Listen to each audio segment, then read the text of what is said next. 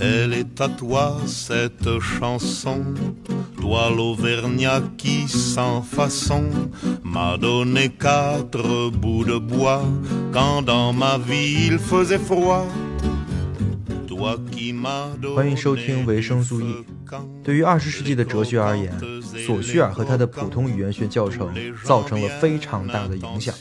索绪尔作为结构主义的创始人，他的思想被后续各类伟大的哲学家跟思想家借用、诠释或者误解。可以说，如果要进入二十世纪后半叶的现代哲学，索绪尔的思想是作为桥一样的存在。本期维生素 E 是讲解索绪尔及其著作《普通语言学教程》的两部播客合集。希望各位听众能从索绪尔那里得到一种新的理解世界的方式，渡过这个桥，到达现代哲学的论域。Elle est à toi cette chanson, toi l'hôtesse qui sans façon m'a donné quatre bouts de pain quand dans ma vie il faisait faim. Toi qui m'ouvris ta huche quand les croquantes et les croquants, tous les gens bien intentionnés s'amusaient à me voir jeûner. Ce n'était rien qu'un peu de pain, mais il m'avait chauffé le corps. 大家好，欢迎收听维生素 E 的语言哲学系列啊。上期还是一期小品节目，我们预告了这期讲索绪尔。 这个人可不得了，索绪尔虽然是个语言学家，但他事实上啊是一个思想的开拓者。他的这个思想是整个欧陆哲学的一个地基式的内容，可以说当代和现代吧，因为包括二十世纪开头以及二十世纪中部到二十世纪到到齐泽克甚至德里达这些人，就是结构主义、后结构主义与后现代的大师们，没有人不读索绪尔的。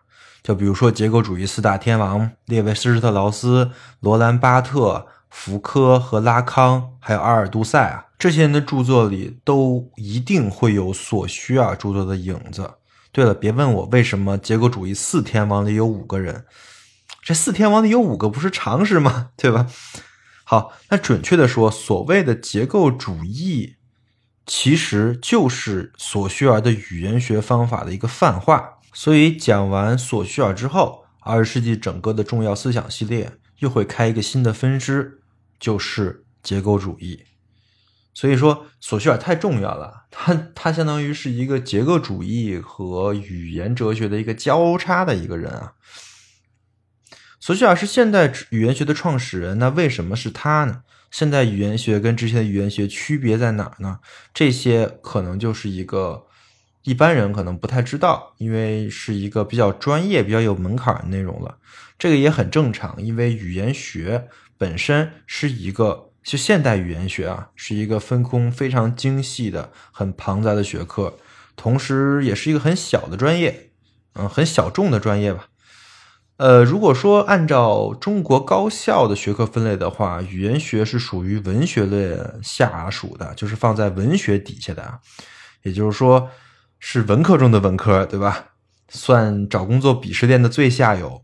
事实上，语言学专业的朋友也。确实挺难找工作的，呃，这个你去知乎搜一搜，全是抱怨不太好找工作的。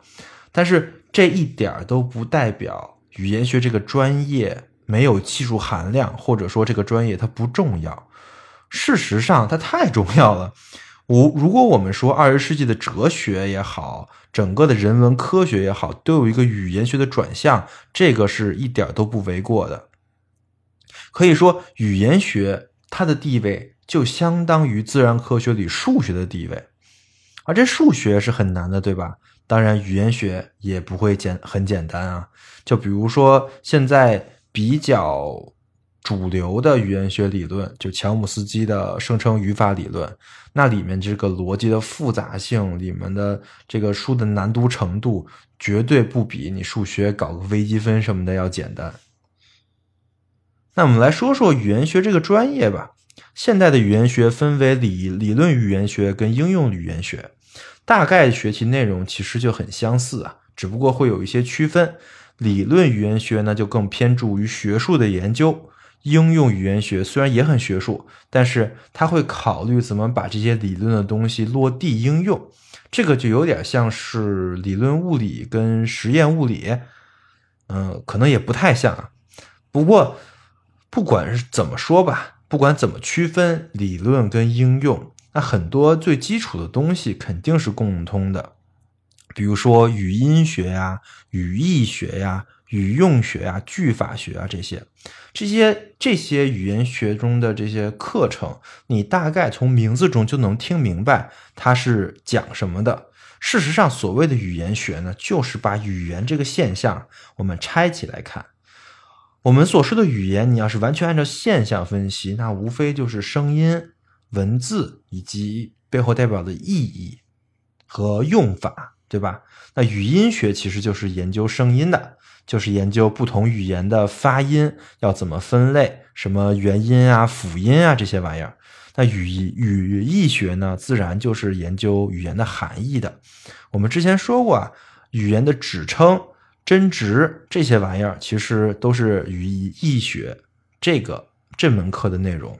语用学其实是在我看来是非常重要的，因为它是研究语言的用法的，就是语言到底是用用来干什么用的，它怎么才能用来做进行说理，总怎么才能用来进行，呃，去指使别人，去指导实践，语言有什么原则？语用学这门课里出现的哲学家是最多的，这也是语言学这门这整个这个这个体系里跟哲学。重合最多的这个内容啊，里面里面有晚期维特根斯坦的理论，有日常语言学派的很多人，就是那个 J. 奥斯汀。对，纠正一个错误啊，这个也是有人在评论区里帮我指出来的。我在上一期的主节目讲日常语言学派的 J. 奥斯汀的时候。我说的是简奥斯汀，因为它确实是 J 点 L，它是 J L 点奥斯汀嘛，我就顾名思义的直接念成了简奥斯汀。但是它只有 J 啊，它不是 Jane，对吧？所以是跟那个小说家简奥斯汀那个名字还是有点区别的。所以这边我也澄清一下，也感谢这位朋友在评论区里指出错误，也欢迎大家如果有听到哪里说的不对的话，也可以积极的指出来。一方面是省得我误人子弟啊。另外一方面呢，也是让我也可以多注意注意，多学习学习，不要犯一些低级的错误。OK，除了 J. 奥斯汀呢，这门课语用学里还会出现约翰塞尔，还有普特南，什么缸中之脑什么都来了，对吧？啊，可所以说可以说在语用学这里啊，语言学跟语言哲学的这个区分就很少了，因为其实语用学的研究对象与语言的用法，你想想。这很哲学了，对吧？所以说，其实语言学的专业的同学们肯定都是有哲学功底的。OK，上面就是我认为最基础的语言学课程了，就是上面这三个啊。再往后呢，就是一些进阶的课程，比如说类型学，是研究不同语言分类比较的。比如说这个什么拉拉丁语系呀、蒙古语系呀，它是怎么把这些语言归归类为拉丁语系跟蒙古语系的？就是这这些分类学的这些事儿叫类型学啊。呃，学了基础的语音学跟语义学之后呢，还有一些进阶的，比如说叫音系学，还有形态学，就开始研究这个语音跟语义的这些构成的逻辑了。再进阶就是乔姆斯基的生成语法理论，现在是整个语言学最主流的一个理论啊。所以说，乔姆斯基这个人也是挺厉害的，相当于他在语言学的这个地位，就相当于凯恩斯在经济学的地位。OK，那索绪尔在语言学是个什么地位呢？那相当于经济学的亚当·斯密啊，就是。奠基者跟开创人的地位，那大概介绍了一下语言学这个专业，目的呢也是想让大家对语言学去去魅。虽然语言学很重要很难，但是其实没什么神秘的。就算我们没有学过这门学科，它大概是要讲什么内容，其实你也可以通过你的逻辑以及对你你自己对语言现象的这个理解，可以分析出来啊。而现在语言学的这个学科体系的这个架构，其实这里面是有索绪尔的非常大的贡献的。尤其是所需要的这本书《普通语言学教程》里面，其实已经包含了现代语言学的非常多的学科的内容了。那我们现在就来到了索绪尔，那我们大概介绍一下索绪尔的生生平吧。和维特根斯坦这波浪壮阔的一生是不一样的。索绪尔就是一个典型的学术老哥，家境还挺好，比较优渥，可以支持他一直在学校里学习。年少呢也成名，二十一岁的时候就发表了一本非常专业的语言学著作。但是比较可惜啊，这本书也是他在生前发表的唯一的书籍。索绪尔就凭着这本书拿到了一个教职，然后一直都是语言学的教授。他生前不算太出名。索绪尔在一九零七年到一九一二年，就是他晚期的时候，已经功成名就，也不算功成名就吧，相当于是一个快退休的一个教授的时候。这个时候开始组织，开始讲课。他组织了大概三次的系列课程，课程的名字就叫普通语言学教程，对吧？第一次一共六个人听，第二次多一点，一共十一个人听。第三次没讲完，因为身体抱恙，讲不下去了，于是中断课程，告病回家。这就是索绪尔这一辈子最大的这个输输出了，他的学术输出啊，这也是索绪尔留下的所有东西。其实说白了，就是这些课程。的那些他讲的内容，学生记的笔记，还有一些他的备课材料。在一九一六年，也就是索绪尔去世之后的第三年，索绪尔的两个学生巴利跟 C 舍爱，这名字念中文我真不知道怎么念，因为它是法语，叫 C 舍爱，所以就念薛舍爱吧。啊，这两个人将索绪尔的这些材料。讲稿和自己的笔记汇集成册，整理成叫《普通语言学教程》，就开始出版了。这书出版之后，所需要的理论才逐渐的被人发现。在后续的几十年里，所需要的学生们开始扬名立万。在一九四零年，这些所需要的追随者们在所需要的祖国，也就是瑞士。的首都日内瓦创立了日内瓦语言协会，而翻译这本书的那两个老哥，就是巴蒂跟那个薛舍爱吧，就成了这个协会的主席跟副主席。这个学会有很多的成员啊，都是语言学家。协会的成员们不遗余力地宣传跟阐释着所需要的语言学思想，并把这些思想开始运用到各个领域。后来这些内容呢，就让很多其他领域的专家们知道了。就比如那个结构主义四天王之列维施特劳斯，对吧？他就是通过这套东西开启了人类学的新浪潮。如果就这么听上去，索绪尔其实是跟我们之前讲过的弗雷格老哥挺像的，对吧？都是生前默默无闻，死后成就突然被发现的。但是索绪尔跟弗雷格有一个巨大的不同。就是弗雷格的价值是通过罗素、维特根斯坦这些人回溯性建构的，而索绪尔的价值其实就是索绪尔自己建构的。整个日内瓦学派、整个日内瓦语言学会，他们都不是在阐述自己的东西，而是不断的在跟大家讲索绪尔的东西。也就是说，索绪尔的那些东西虽然没有成书出版，就在他在他生前没有成书出版。甚至他在生前还有讲到一半讲不下去了啊！但是就是这样，他留下的这些内容已经足够了，已经非常的完整了。他的内容已经全到不需要别人再对他的内容进行什么补充啊、阐述啊，或者说有什么新理论了。后人只需要还原他讲的事情就可以了，就能成为二十世纪的重要思想。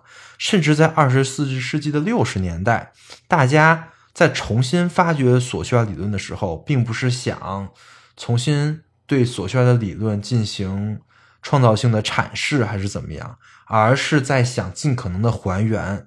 大家其实是在质疑索绪尔那两个弟子是不是原汁原味的、一五一十的阐述了索绪尔的理论，有没有这两个弟子有没有在这本书里夹带私货？大家是想是在考虑这个问题。也就是说，索绪尔其实他的这些思想，在他的生前就应该是非常有创建性，很厉害的了啊！但是他为什么没有出书呢？为什么没有把他的思想以他自己的书写形式留下来呢？这个问题其实后面很多的语言学家，包括语言的历史学家都在都在想啊，因为索绪尔毕竟是一个非常重量级的人物，他得出的一个比较普遍的结论是这样的：就是索绪尔的那个年代啊，他的理论创新性太足了，他要推翻的东西太多了。索绪尔的理论是基于任意性和不确定性的，这个我们之后就会讲啊。就是马马上就会讲，但是在十八世纪呢，这种任意性跟不确定性是不但不是主流，甚至是完全不科学的一种表达。你想，那个时候量子力学还没有出现在时间线上，人们是完全不接受所谓的任意性的。当时统计，当时统治科学界的全都是确定性的知识。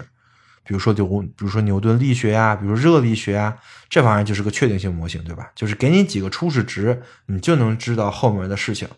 比如说牛顿力学，你给你几个初始值，你就知道小球的运动轨迹了，什么时候小球在哪儿，你这都是确定的啊。所以那个年代，几乎一切的大学话语都是有这样的特征的。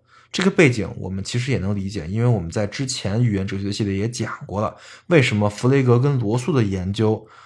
他们要偏向于研究逻辑原子主义的那套逻辑，对吧？它也是跟这个分不开的，跟当时的思想浪潮是分不开的。索绪尔呢，他也是在这个浪潮之下非常有建树，是佼佼者呀。他二十一岁就出版了这本书，叫做《论印欧系语言原因的原始系统》这本书。这听着名字就你就大概明白啊，这是一个挺。非常具有学术背景，就是非常语言学的一本书，而且他研究的其实是一种普遍性的发音系统。也就是说，他写这本书的时候，还是非常的依照实证主义的这种逻辑在写书。他用的方法呢，也是当时最最流行的这种语言比较方法。呃，什么叫比较方法呢？就是说白了，就是几种语言啊，咱们放在一起比较。然后呢，我们找找规律。就比如说吧，我们把英语跟法语我们放在一起比较。这个苹果呢，在英语叫 Apple，在法语叫 boom。那你就需要找规律呗。这个为什么叫 Apple？这个为什么叫 boom？它们都是怎么演变成这样的？就是这样的一种方法。我相信，如果你是第一次思考语言，想把语言变成一个研究对象的话，你也会用这种方法。你十有八九就会也是想这么搞的。这是一个非常容易想到的研究方法。而且这也是个很确定的方法，毕竟这个语言呢就在那儿，对吧？你要是比较这什么什么什么语言，你就直接翻词典，你比较就行了啊。但是索绪尔二十一岁的时候就发现了他这个方法不太对，因为如果你想比较两种语言啊，它其实是有一个时间的关系的。语言并不是一个固定的不变的玩意儿，甚至语言都不能说是一个玩意儿一个客体。因为语言是时刻在主体口中的语言，研究语言跟研究一块石头是完完全全不一样的。你当然可以拿着两块石头详细的观察它们的异同，但是如果你把语言想成了石头，你这么思考语言，那么你必然就掉到坑里了。所以核心的问题就来了：语言学研究的基本材料到底是什么？如何界定什么是语言学？如何把握语言的历史性？二十一岁的索绪尔写那本书的时候，没想过这些事儿。那个时候，他还是以一个比较语言学的这种视角在写的书。但是在写完之后，他就开始思考这些问题了，而这些问题意识就成了贯穿索绪尔整个思考逻辑的一个非常大的线索。他为什么二十一岁的索绪尔没发现这个问题呢？因为当时就没人发现这个问题，当时的学术权威、学界的各位大佬啊，他们完全不在乎语言是不是一个客体这样的问题，他们认为自己真理在握，所需要的这些担心其实都是多余的。所以到后面的索绪尔，他也渐渐就不写文章、不出东西了。但是他不写文章，不代表他没有思考语言学啊，他只是踏上了一条。一条只有他一个人在乘的船，上了一个孤独的旅程，仅此而已。他认识到了，他那个年代没有跟他同道的人，自然也就没有跟他们交流的必要。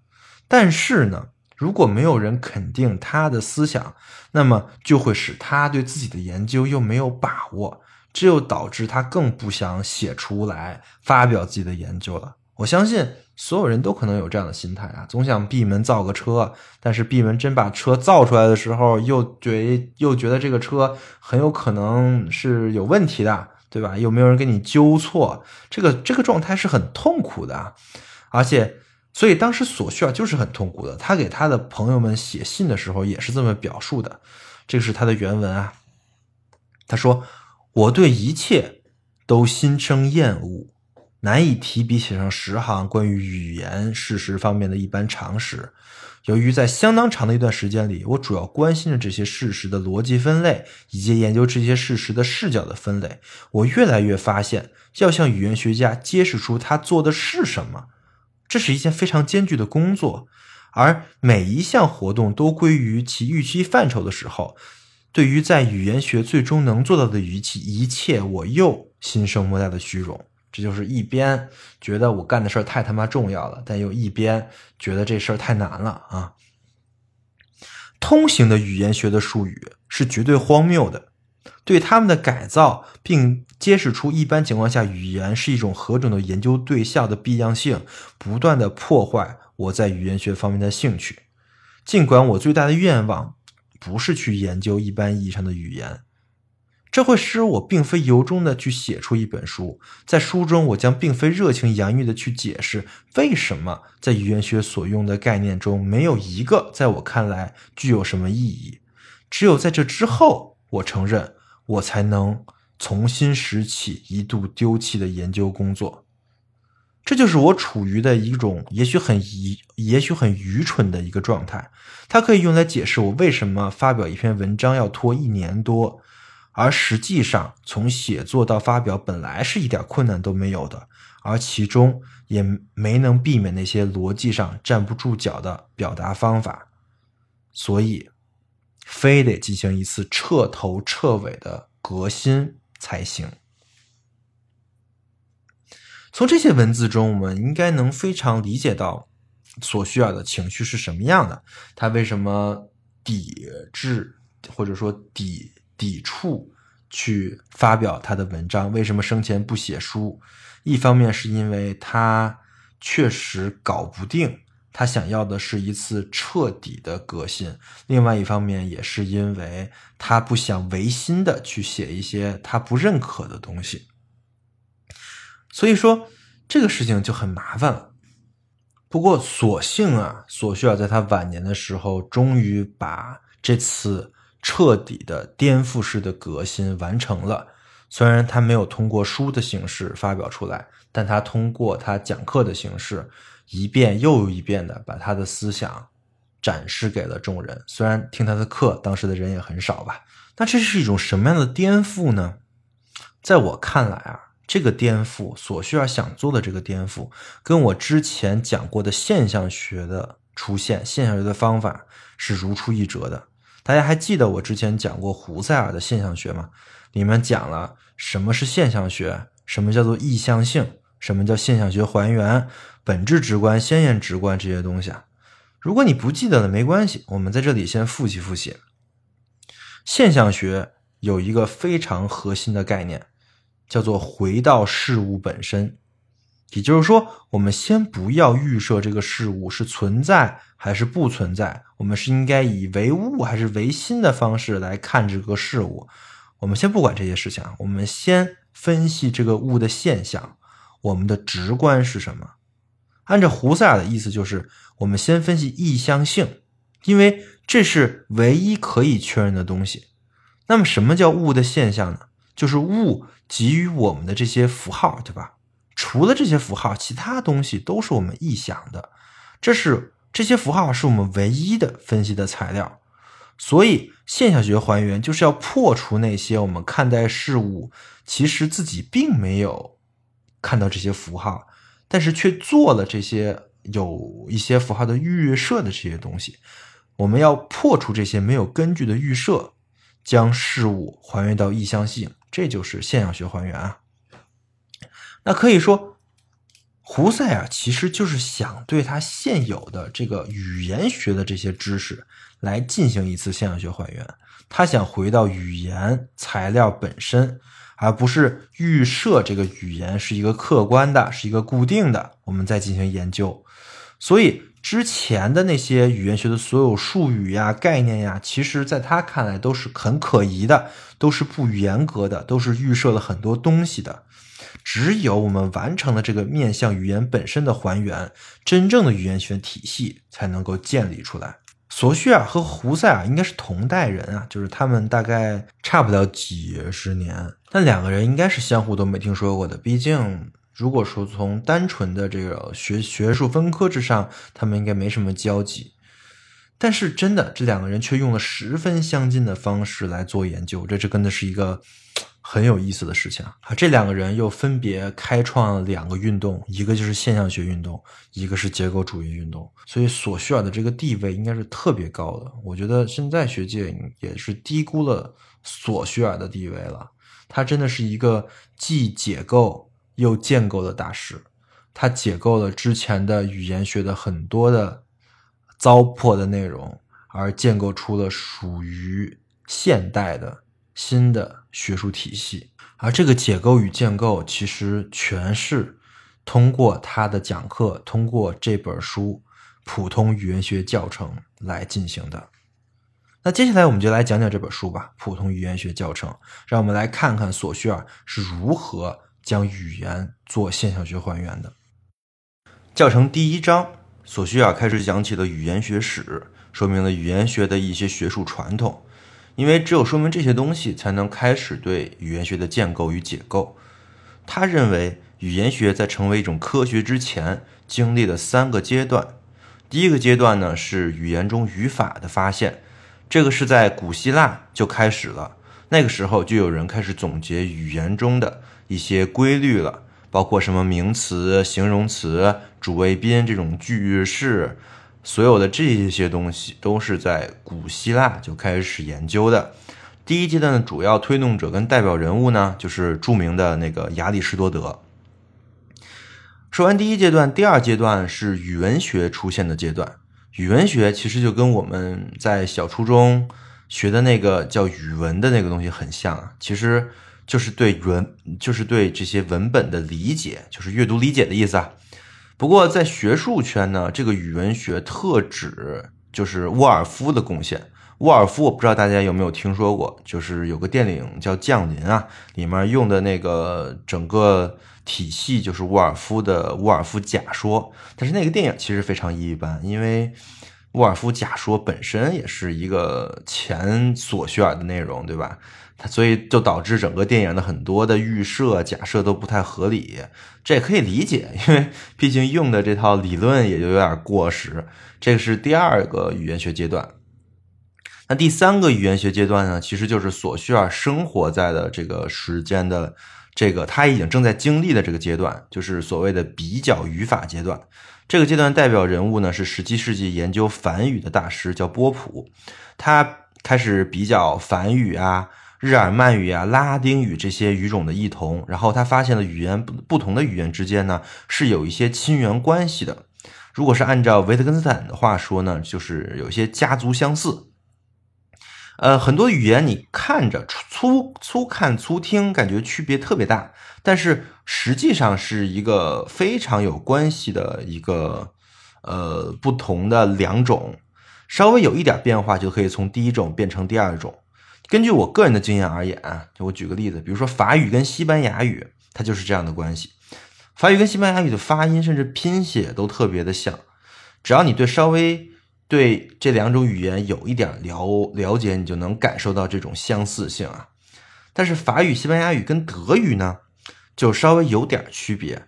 但如果你比较这三种，甚至你可以发现有一些词，它是有一些演化的过程的，就是可能这个词是先有法语，再有西班牙语，最后变成了有德语。这种一种这种这种谱系关系是当时的语言学的这些研究者们研究的重点。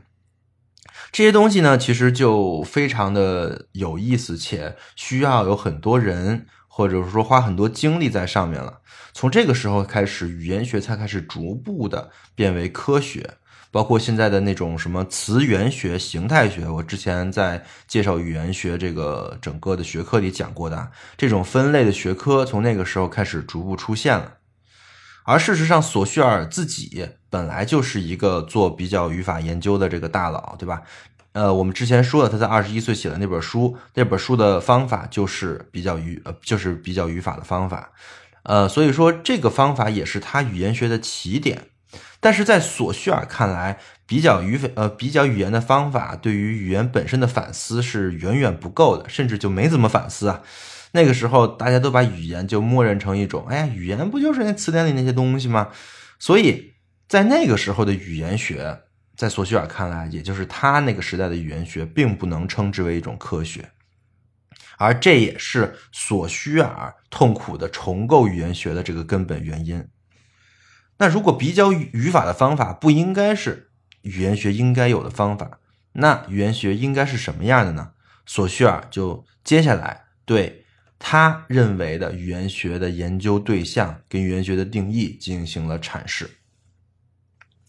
呃，语言学的研究对象作为第一个问题啊。这个很简单，肯定语言学的研究对象就是语言，对吧？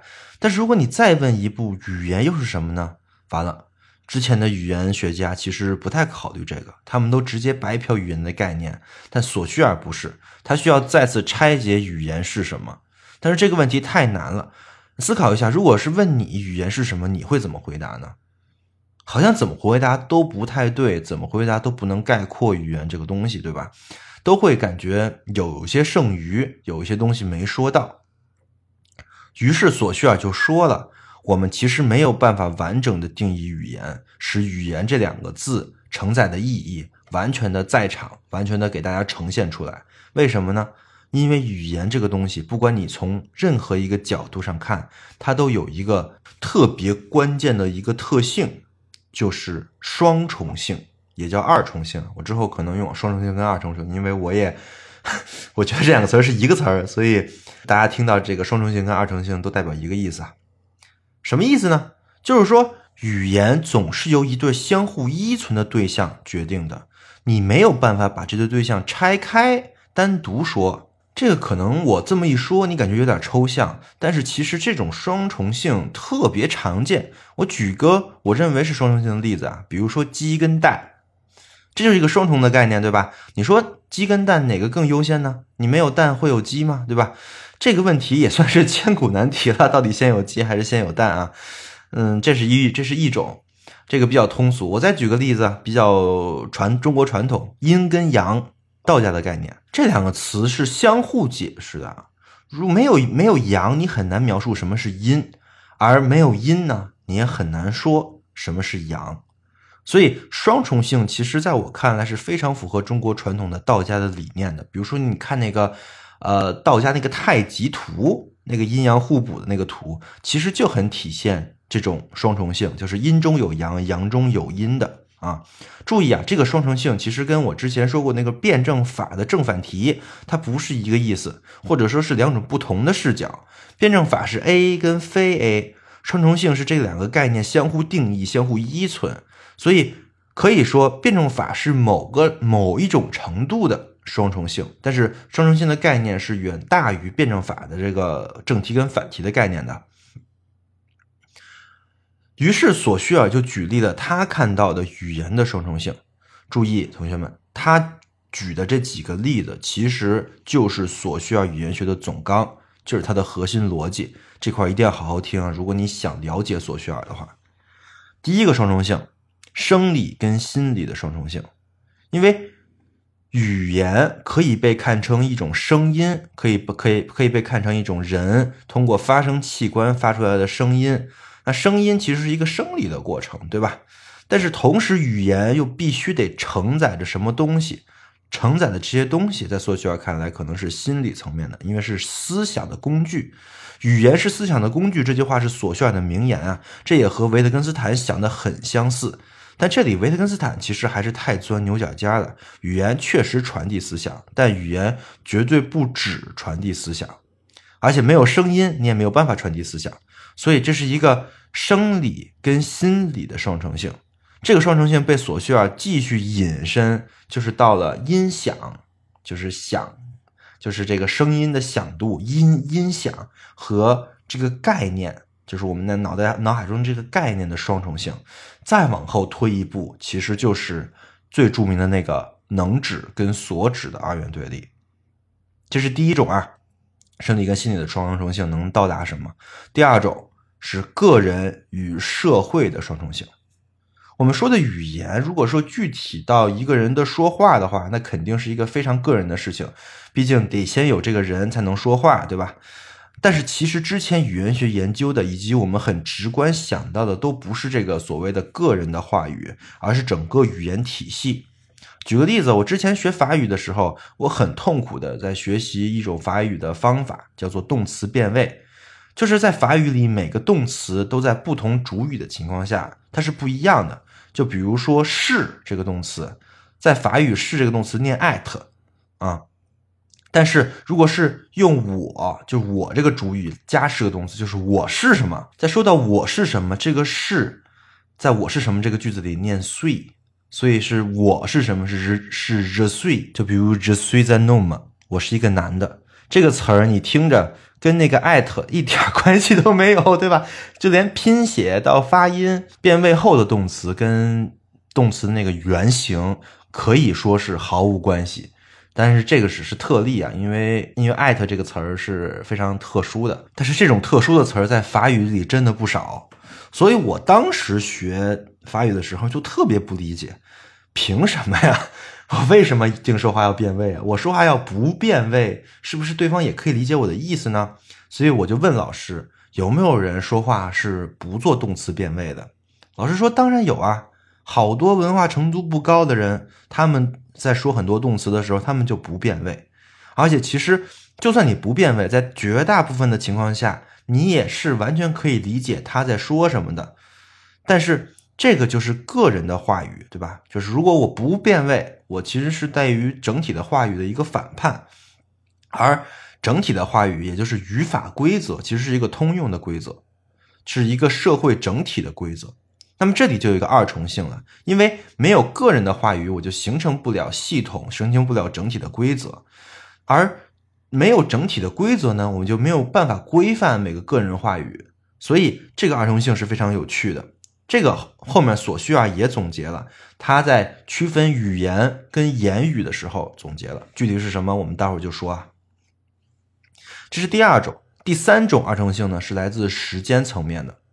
我们的语言是在某一个暂停，比如说我现在把时间暂停，在这个时刻里，这个语言体系应该是不变的，对吧？这个规则是定的，但是语言一定是在演变的，是跟随着时间的维度在演变的。比如说今年的这些流行词汇跟去年的就完全不一样。我不知道大家还记不记得几年前的流行词汇啊？我相信我现在提起来，你可能就感觉非常尴尬啊，起什么鸡皮疙瘩，因为。确实很无聊，什么什么给力呀，什么难受香菇啊，不行，我现在一说我自己都尴尬。但是当时你不觉得？你当时你还觉得，呃，这个东西还挺潮流，对吧？因为当时你正在亲历这个语言现象，这些词儿在当时是在场的状态。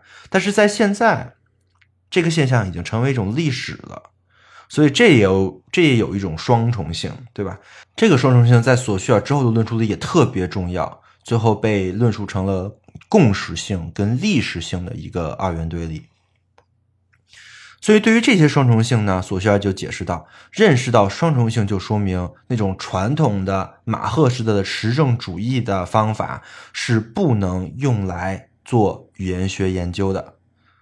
因为如果你这么做的话，你就会忽略语言现象中最重要的这些内容。如果你想把语言拆成那些很细碎的，按照他的话说，就是稀奇古怪、毫无联系的东西的集合，你把它拆成这样，然后再一点一点去分析，那其实仔细想一想，我们现在就是这么干的哈。我相信所有文科专业里读到了硕博士以上的朋友，在自己做论文跟在做学书的时候，都会感受到这种细碎，都会怀疑：我研究这么碎的一个东西，到底有什么意义呢？但是现在的科学话语是要求你去产出这样的东西的，因为我们现在确实生活在一种被科学话语所统治的时代，但我们不应该屈服于这种琐碎。起码索绪尔是不愿意屈服的，他是不愿意把语言拆成一块一块的去研究的。那应该怎么做呢？索绪尔说，我们只有一种办法可以研究语言，即一开始就站在语言的阵地上，把它当成言语活动的其他一切表现准则。这是原文，我再念一遍啊！一开始就站在语言的阵地上。把它当做言语活动的其他一切表现准则。注意，这里边索绪尔提出了一个创建式的区分，就是语言跟言语活动。索绪尔认为，在所有的双双重性里面，只有在这个层面上，语言是可以稍微说得清楚一些的。这个我们刚才预告过了，就是语言跟言语的区别。那么现在，言语升级成了言语活动。那其实是一个三个概念的区别，就是语言、言语、言语活动的区分。我们分析一下这三个词儿，这三个词儿其实挺像的，对吧？因为在中文的语境下，语言跟言语就是把这两个字儿对调了过来啊。所以有很多同学可能奇怪，这个区别到底在哪儿？其实这个翻译语言跟言语的翻译，我认为是特别妙的。我说一下法语这两个词儿是什么呀？为什么说法语呢？是因为其实索绪尔这个人他就是说法语的，他是在生活在瑞士的说法语的地方，他他当然讲课也是 通过法语讲的。然后这本书最开始出版的时候也是法语啊，所以用法语来说，可能最能贴切索绪尔想表达的东西。语言在法语是什么？la langue。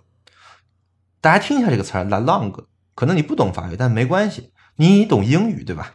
这个 lang lang 就是那个英语的那个 language 这个词的词根，对吧？所以在索绪尔看来呢，这个语言其实就是跟英语的那个 language 是差差差不多的那个词儿，它是形容一个整体的，指整体的一种规则，而这种规则是一种很大的规则，我不知道你能不能理解啊？索绪尔指的不是我们之前提的这种什么动词变位呀这种小的语法规则，他认为还有一个更大的。更普遍的一个规则，而这种规则在索绪尔看来就是他要研究的核心。他把这个规则叫做语言。其实这个语言啊，它的意思上的语言，在不同的其他哲学家里都有不同的术语化身。比如说，在早期维特根斯坦那里是什么呢？世界，对吧？你如果听过我那一期讲早期维维特根斯坦逻辑哲学论的，你就知道世界是什么意思啊。那如果在拉康那里呢？这个东西叫做象征秩序，大他者啊，对吧？这个我上一期也讲过。呃，如果在弗洛伊德那里呢，潜意识；在索绪尔那里呢，就是语言了。所以，其实在我看，大家都在描述同一个东西，只不过在不同的话语体系里，它有不同的面相，就导致这同样的东西会有不同的词汇在写在描述它。OK，那我说过的语言是什么了？那言语是什么呢？索绪尔之所以要区分语言跟言语，就是因为言语其实是个体性、个人的主体性主导的。所谓的言语，在法语是巴后的，这个词儿是一个名词啊，这个词儿是有一个动词跟它是对应的，就是说话的那个动词叫巴赫雷啊。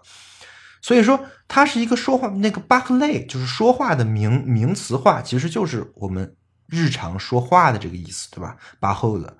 那为什么这么翻译呢？是因为这么翻译，翻译成言言语，正好能契合我们中文语境里的一个名词，叫只言片语，对吧？这个只言片语这个词，在我们中文语境里是形容一些语言的断裂跟不一致性的。就是你，你就只说了只言片语吗？我根本不能理解你说的是什么意思。对，这种细碎的断裂，就是所需啊，想通过巴后的或者说言语这个词想表现出来的。而在这里的言语，就是对应语言整个语言体系里的一块但是又不是说完全按照语言规则来进行的，最具有个体性跟任意性的一块儿。OK，言语跟语言的区别就是这样了。嗯，那言语活动呢？言语活动其实是一个更大的词儿，它可以包括所有言语跟语言的内容，同时还可以包括其他的所有的言语活动，包括其他各类的学科。所需要说，言语活动是最复杂的、跨学科的、跨领域的一个超级大的词儿啊！这么大的词儿，我们其实反而不好说明它是什么意思。但是相反，语言虽然也是一个很大的词儿，但是却代表着一个相对比较统一的，在语言学概念之内的一个概念，是一个整体。所以语言是可以研究的，这就是索绪尔那句话的意思。我们为什么要站在语言的阵地上，把它当做言语活动其他一切表现的准则？这个。你如果还是不能理解的话，可以回想一下现象学的方针是什么？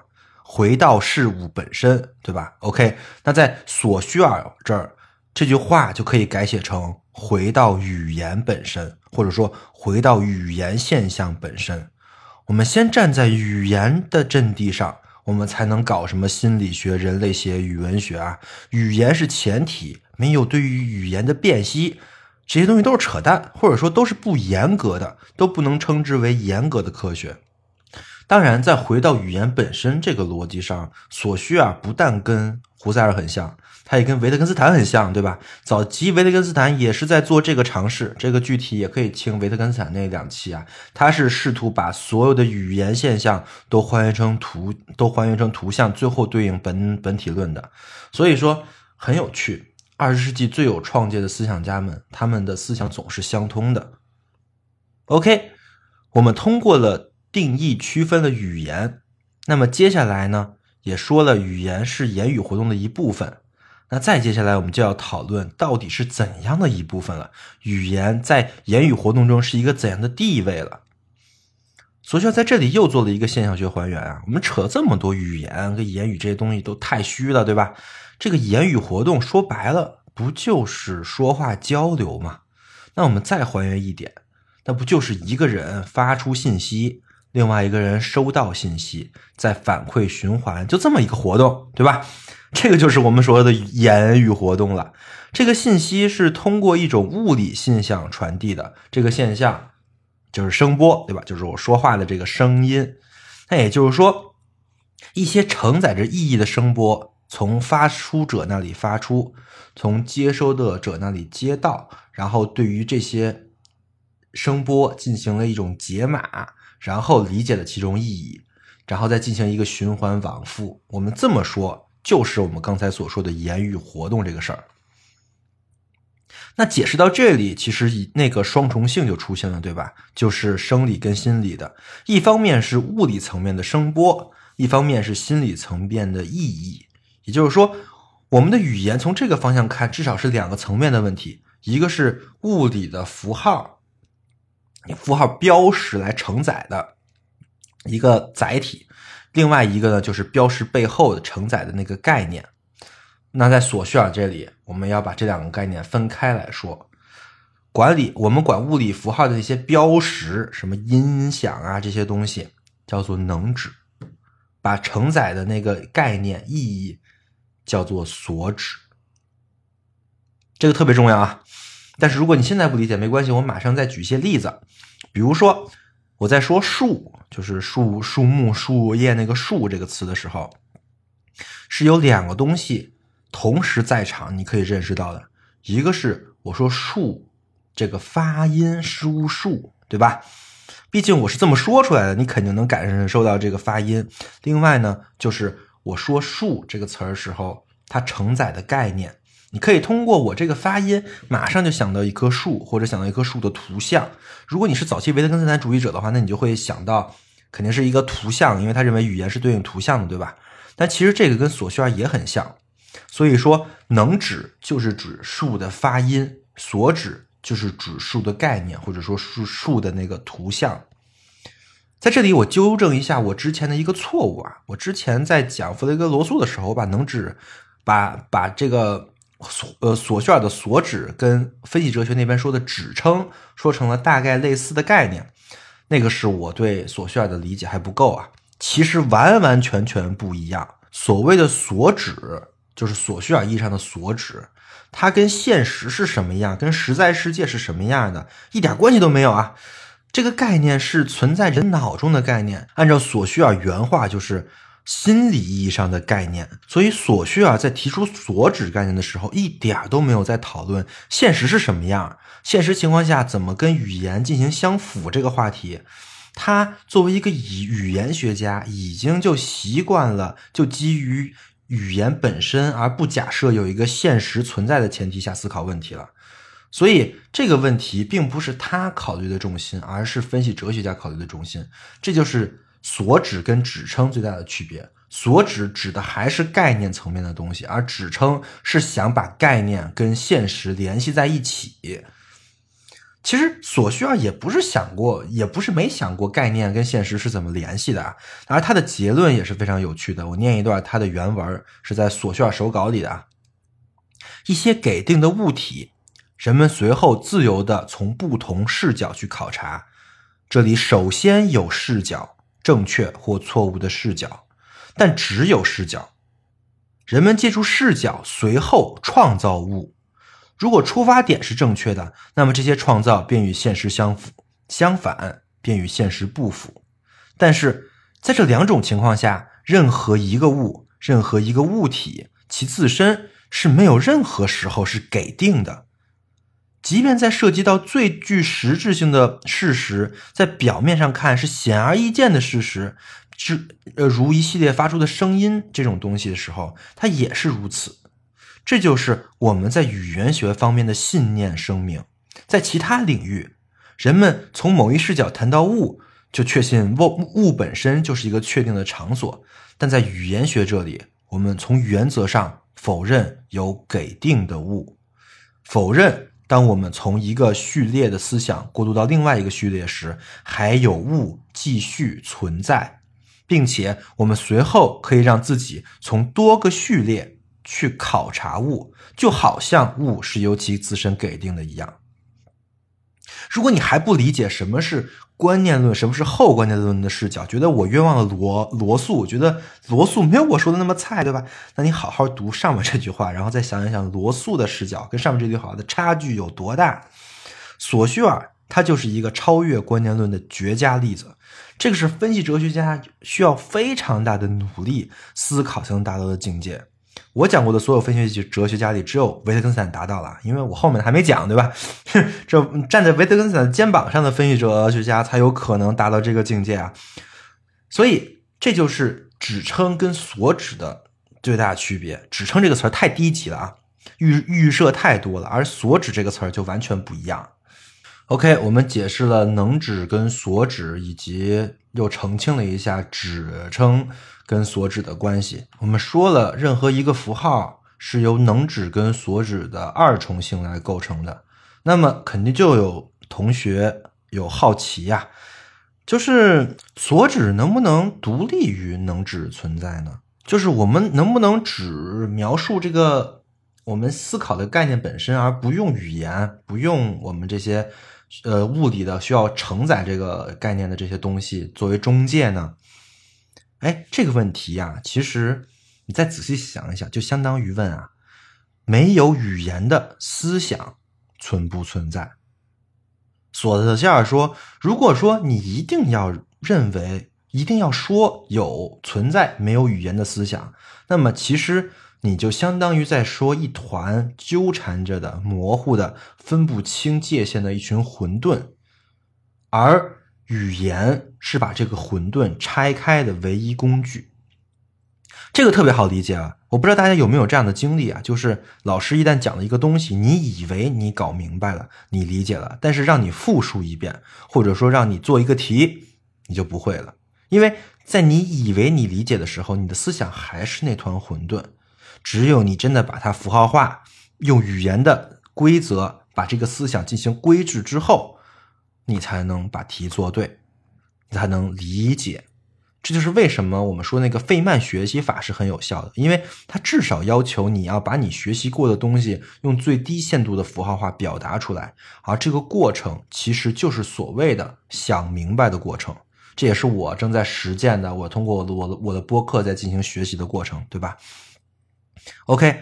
那我们现在已经把能指跟所指是什么解释清楚了，这是一对非常非常非常重要的概念，因为后来后面的结构主义四天王里都是拿这个做文章的啊。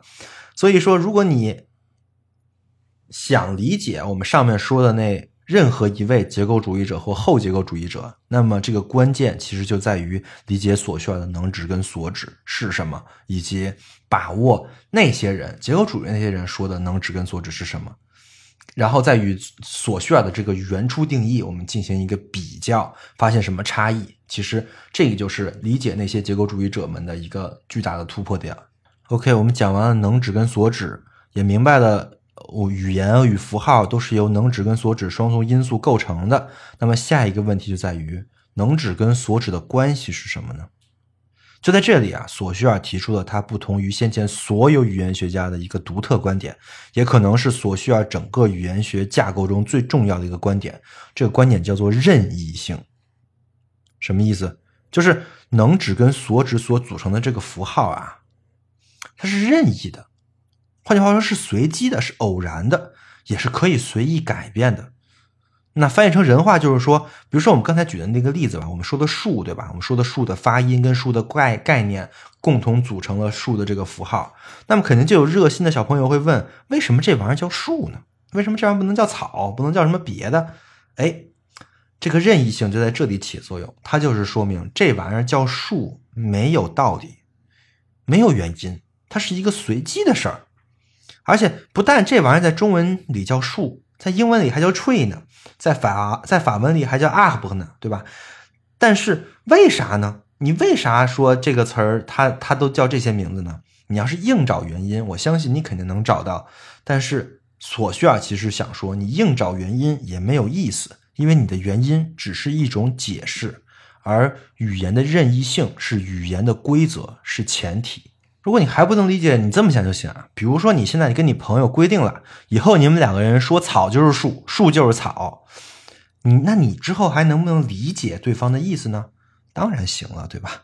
这不是说你们就违背了语言的规则，做了一个不合合不合法的表达。事实上，能随意的改变能指跟所指的关系，这就是语言的规则。这个规则本身就是由语言的任意性作为原则进行保障的。这个事儿你第一次听肯定会觉得有点反常识啊，因为一旦这个关系是任意的，那你可能整个的理解世界的这个逻辑就变了。你怎么能确定别人说的话里这个话语里说的这个到底是什么意思呢？所以这个意义的问题就变得复杂起来了。就比如像维特根斯坦那里啊，语言是一个图像，对吧？不同的句子是不同的图像，那还有一个句子跟图像的对应关系。那索绪啊这个模型直接给你打乱了，根本没有什么对应关系，语言跟意义的符号变成任意的了，那怎么办？这咋搞呢？而且还有很多可能，很多人认为是反例啊，就是不支持任意性的反例，比如说拟声词，狗叫汪汪汪，鸡叫咯咯咯，这些能指是不是就是从所指直接来的？因为所谓的拟声词不就是指所指跟能指的是一样的东西吗？还有一些，比如说感叹词，比如“哇塞”，这种感觉就是有感而发，根本就没有想过建构一个能指这样的词，是不是？他们这些都不是任意的，他们可能会有一个一一对应关系啊。但这个索绪尔特别拿出来这样这两个例子来进行反驳。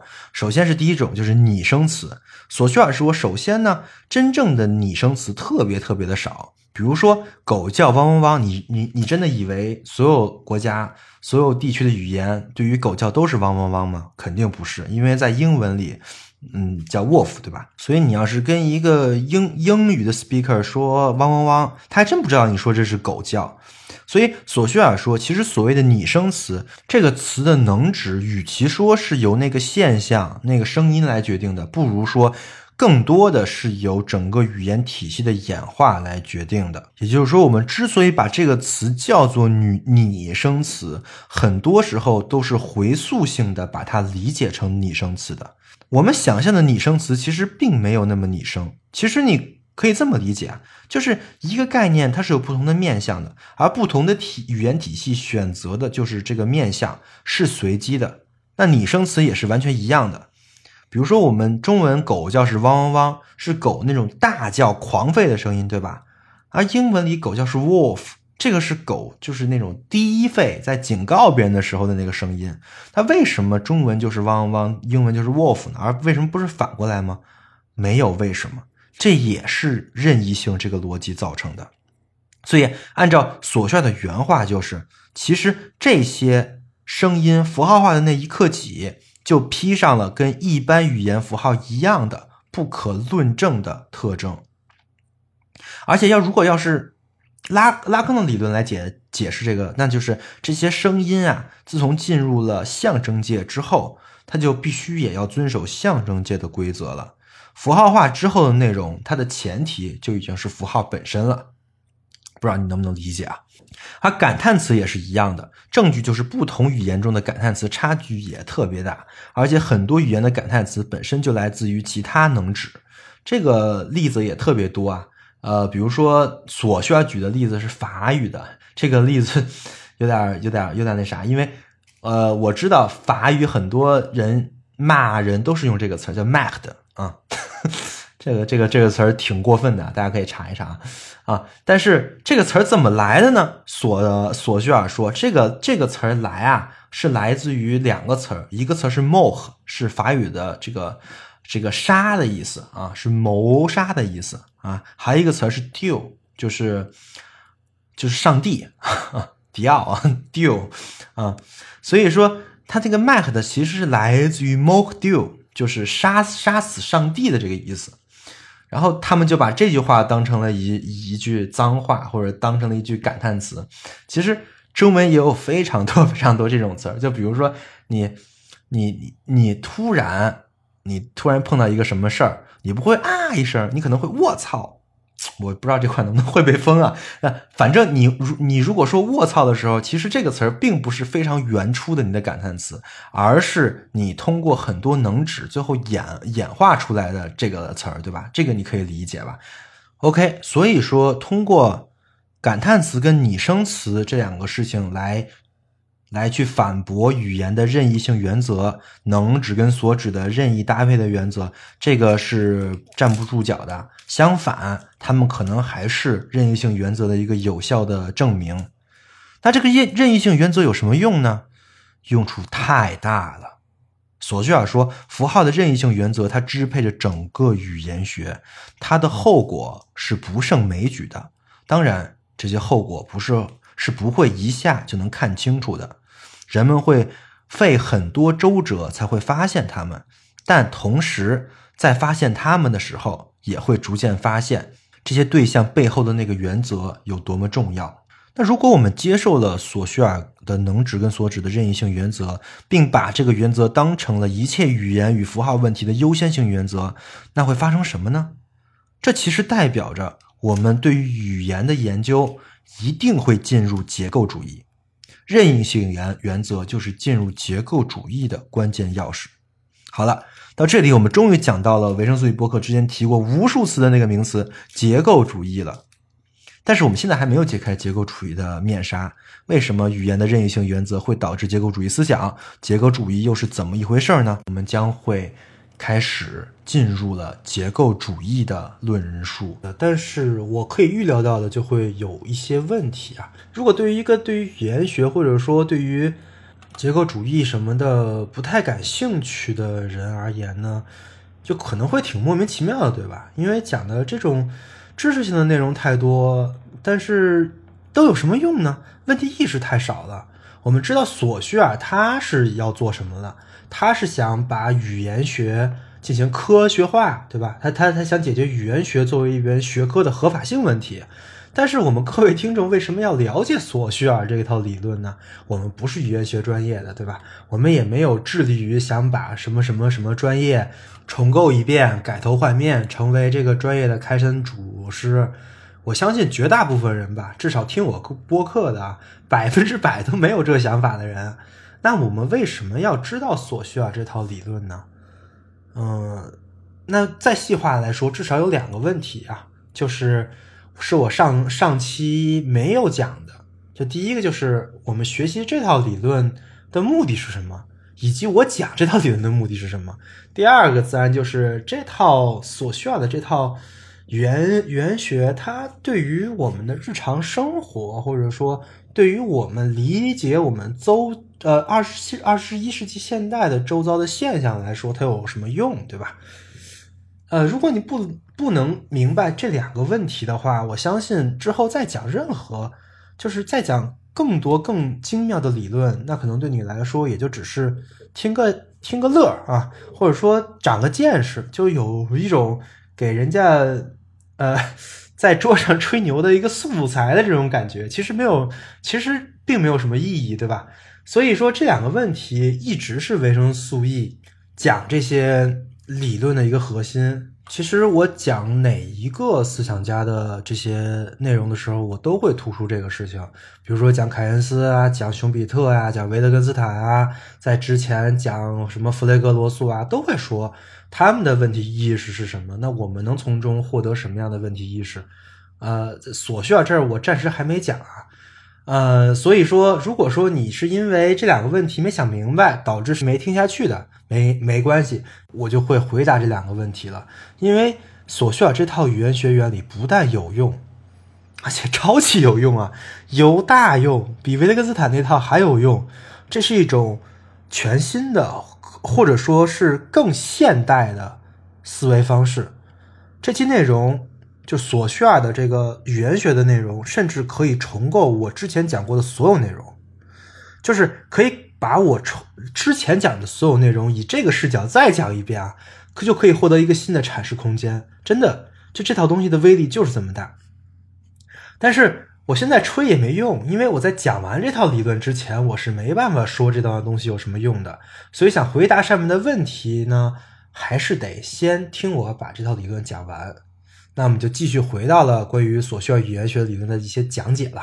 我们先回顾一下上一期讲到哪了？我们上一期讲到了这个所谓的任意性，对吧？就是指能指跟所指的关系是任意的。当时举了很多例子啊，我相信大家对能指、所指、任意性这些已经有一些基本概念了。那我们接下来说呢，就是能指跟所指是任意的之后，如果把这个当做前提之后，那会发生什么事儿呢？这个事儿挺有意思的啊，这个事儿其实是很颠覆的。还记得我们之前讲逻辑哲学论的内容吗？对吧？就是维维特根斯坦他也给出了一个世界的模型，这个模型就是语言对应图像，图像对应世界的投影。然后我们就举了一个例子来描述维特根斯坦的世界模型。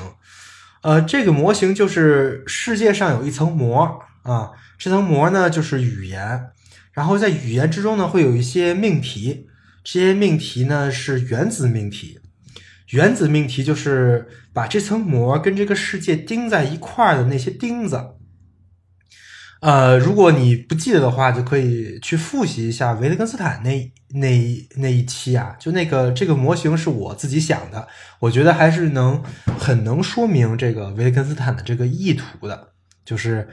呃，世界被膜覆盖，然后有原子命题把膜跟本体钉在一块儿，嗯。但是我们讲到索绪尔之后，索绪尔也有一个世界模型啊，它跟维特根斯坦的区别还挺大的，因为在索绪尔看来是任意的嘛，对吧？能指跟所指是任意的，那就没有所谓的钉子了。那也就是说，维特根斯坦所谓的原子命题就完全不存在。在索绪尔的这个模型里面没有这么一回事儿，对吧？那它有什么呢？它有两层膜，一层叫能指，一层叫所指，对吧？这两相当于这个世界本体是被两层膜包裹的，最上面那一层能看到的那个就是能指啊，然后下面那一层是所指。但是所指也不是这个世界，所所指跟那个指称是有区别的，这也是上一期讲的啊。这两层膜本膜跟膜本身就没啥关系，然后膜跟世界也没啥关系。你可以想象这个这个模型是什么样的？你想象如果世界是个球的话，上面第一层就是水，第二层就是油，对吧？最上面那层油跟下面那层水没有一个一对一的对应关系，它是流动的，它是任意的啊，这就是语言的任意性。而那个水跟这个世界又完全没关系了啊，呃，所以说这就是索绪尔的模型，或者说这是我对索绪尔的模型的理解呀。索绪尔自己确实也画了个模型，就在那本书里画了，他是这么画的。它，你你可以把一个符号想象成一个鸡蛋啊，然后它把符号切成两半儿，就是鸡蛋有分上面跟下边啊，上面就是能能指，下面是所指，就是这两个组合起来才是一整个符号，符而这两个东西是这个符号的一体两面，然后符号跟符号相连着，就成为了语言。因为在索绪尔这里，这个符号就是一个发音的一个最小单元。在索绪尔看来，它可以把这个承载意义的这个单元来分成一个最小单元，嗯，就是发发音能承受的一个最小还能承载意义的单元，就是把这些单元我们拼在一起，那就是语言。这个模型你听着挺有道理的，但是事实上，如果你要深想的话，这个问题特别大呀，因为。在这套模型里面，其实是对于我们传统的很多的真理观是一个颠覆性的改造。像维特根斯坦，他起码有一个命题，有一个原子命题，让语言跟现实相连，对吧？呃，那么在维特根斯坦的这个模型里面，那真理起码还是有的、存在的，对吧？我们是可以判断一个句子是真跟假的，而维特根斯坦就在致力于干这个事儿。那如果说是索绪尔模型的话，完蛋了。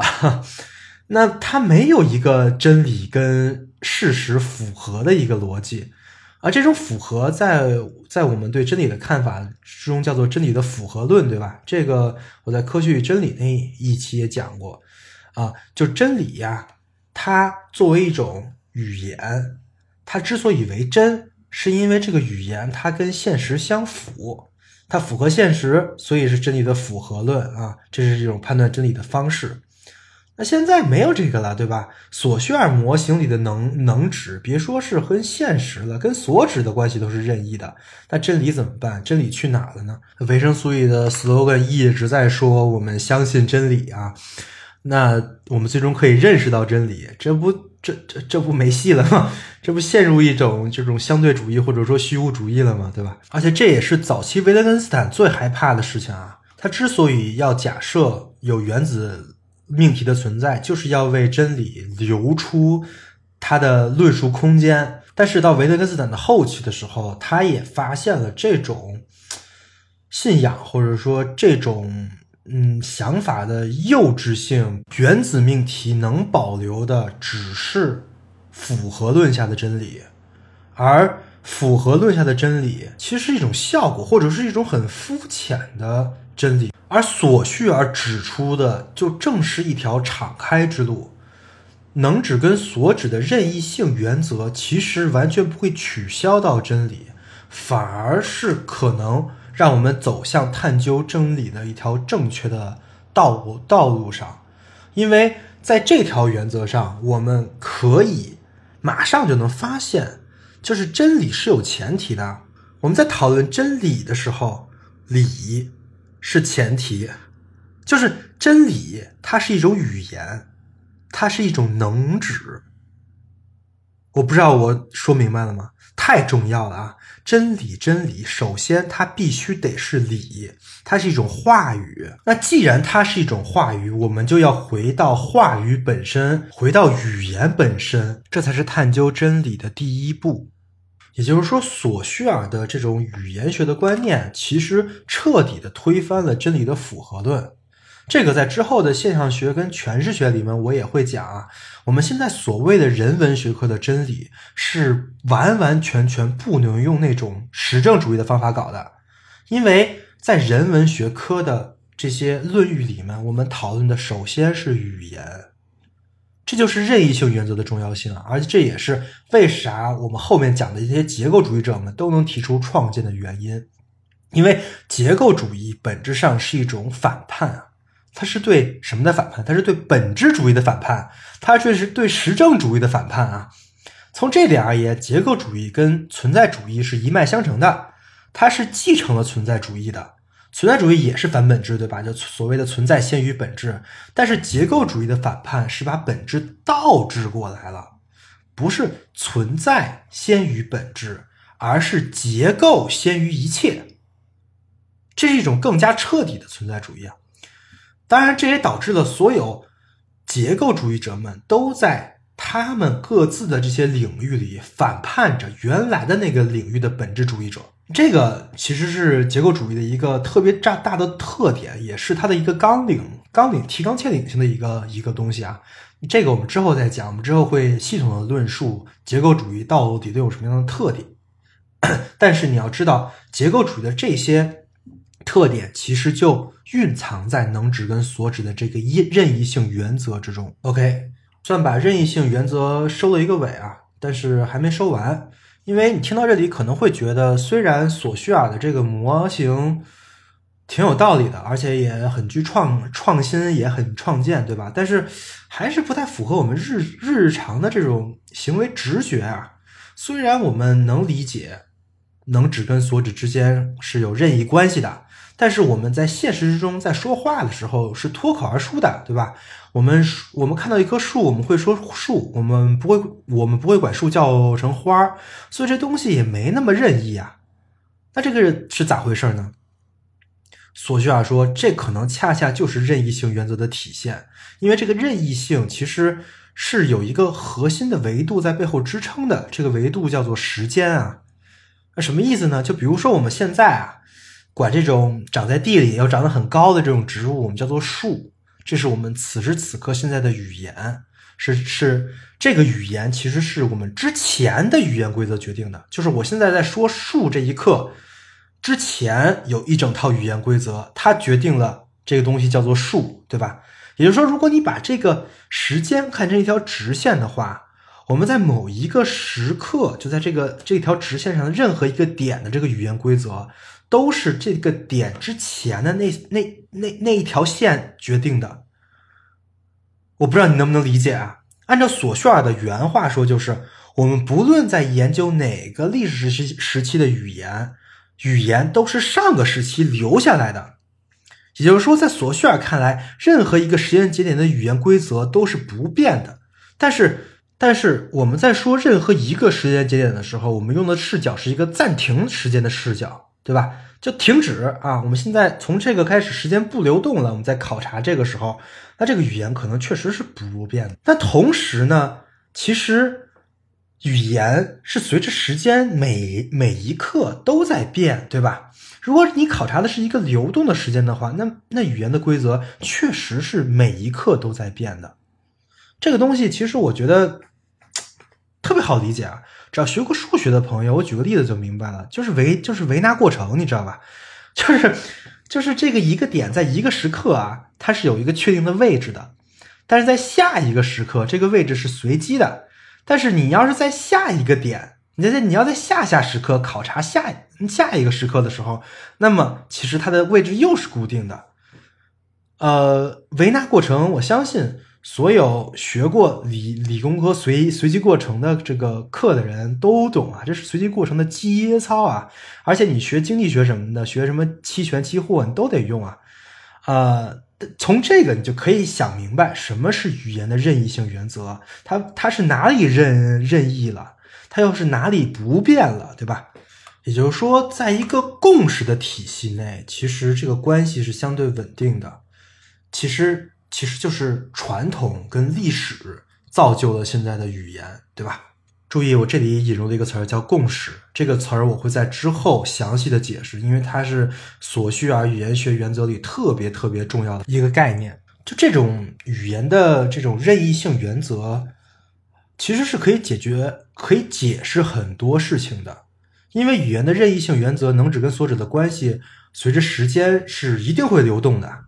而任何人，所有人都不能抵制这个流动，因为这个这个流动它是任意性原则的体现，它蕴藏在整个的语言系统里。为了这个事情，索需要举了很多例子，比如说法语原来是来自于拉丁语的，但是现在的法语跟拉丁语的区别已经是巨大了。这都是任意性原则和我们刚才说的这个随机过程带来的那个结果，对吧？那我们现在也一样，对吧？因为我们现在总说什么词语污染了呀，很多词跟之前的意思完全不一样了，就比如说什么。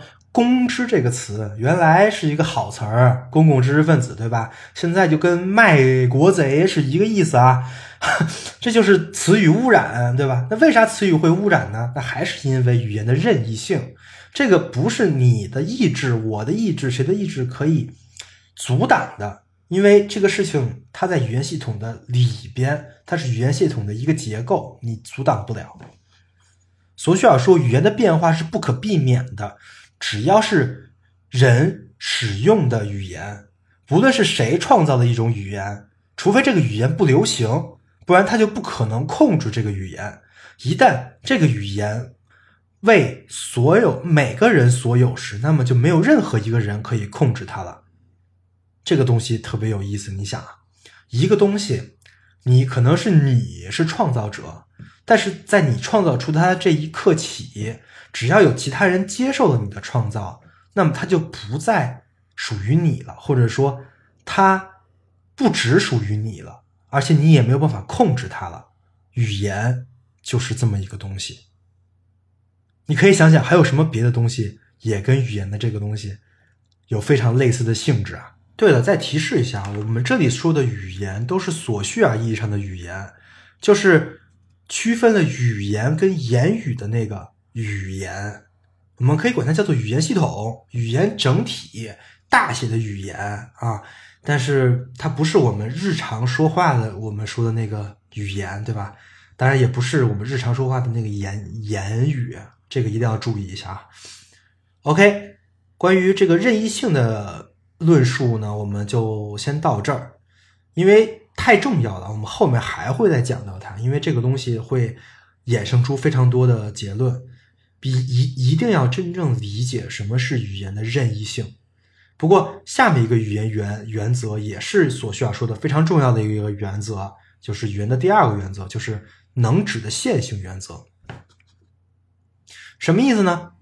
太简单了，就是我们所说的能指啊，是一个这在所需要意义上的能指是一个听觉意义上的符号，就是它必须要符合声音的规则。那声音有什么规则呢？规则就是它是一条线，就是我们所说的话，它是它是线性的，它这条线是通过停顿啊、发音啊、停顿再发音这种关系来承载意义的。这个你能明白吗？你可以想象一个五线谱，对吧？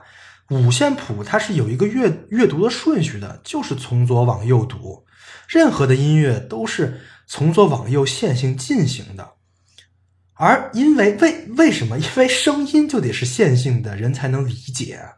这是跟我们所谓的视觉符号是完全相反的。如果是视觉的符号系统，那么所有的这些符号都是一口气全都都在场的。比如说你在读一个小说，你可以正着读，你可以反着读，你可以从中间读，你也可以挑着关键字读，对吧？但是听觉系统是做不到这一点的。所有声音都在场，那对一个人来言，那就是什么都没听到啊。所以，索绪尔式的能指，它是一种声音中心的能指，它的表意是有明明确的声声音听觉的限制的，它是它是一条只能靠时间线来进行表意的。这个我不知道大家有没有体会啊？我的体会其实就是，如果我正在同时听两个人的话语，其实是这是不可能的。就是我不可能同时听两个人在说话，那我可能干的是什么呢？我呢，我我可能做的是，我在某一刻听一个人的话语，然后快速的切换。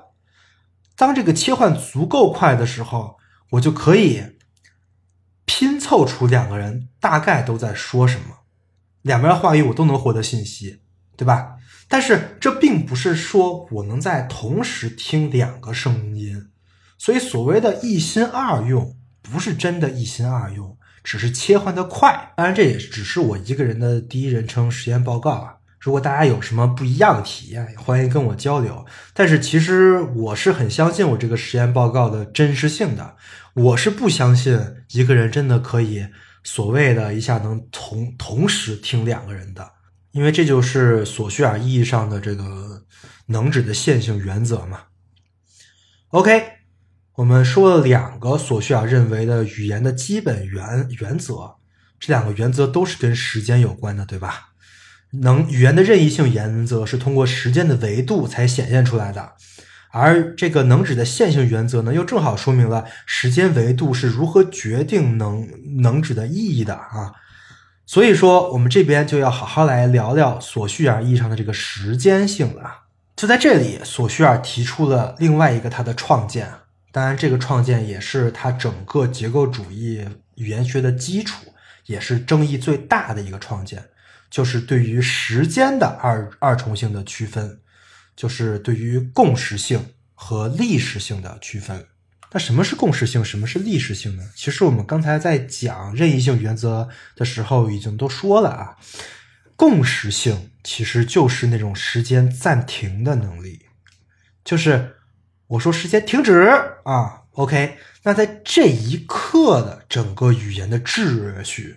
我们就研究这一刻的这些语言秩序，那么这就是一种共识性的研究方法，对吧？那历史性呢？我研究的就是这个时间性带来的变化本本身。最初的语言是什么样的？经历了什么样的事件之后，语言变成了什么样？这是历史性语言学的一些方法。这个共识性跟历史性又是一个语言的二重性，而这个区分是一定要做的，是绝对的。先前的语言学正是因为在这个方面没有区分，才没有把语言真正的严格化跟科学化，进而他说了一个语言学的大的图景。这个图景是这样的：语言学最大的研究对象应该是言语活动，对吧？言语活动呢，也是一个二重性组成的。这个上一期讲过了啊，就是语言跟言语的二重性。那在这里面，语言学更应该关注的是语言，而不是言语。然后在这个语言里面呢，第二个二重性就出现了，在语言里面，要把语言分成共识跟历史。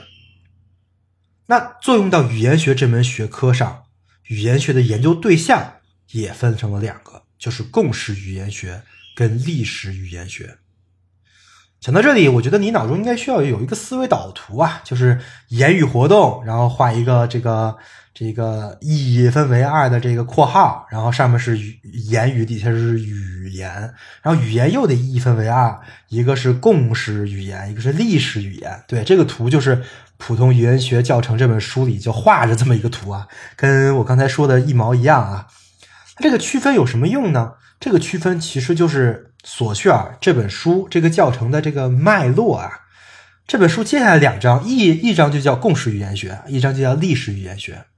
当然，这个共识语言学也是索绪尔最具创建、最具颠覆性的论述。结构主义就藏在共识语言学的系统里边。那共识语言学跟历史语言学是不是同等重要呢？不是。索绪尔明确的说了，共识语言学更值得研究。他是这么说的：共识语言学跟历史语言学并不是同等重要的。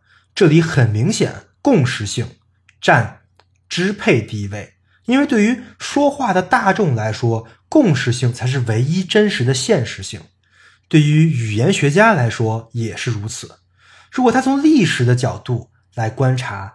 他他看到的就不再是语言，而是一系列语言的事件。这个我稍微解释一下，就比如我现在正在说话，那我说的话，我是怎么能确保正在听播客的你们能听懂我说什么呢？这个事儿我是怎么知道的呢？对吧？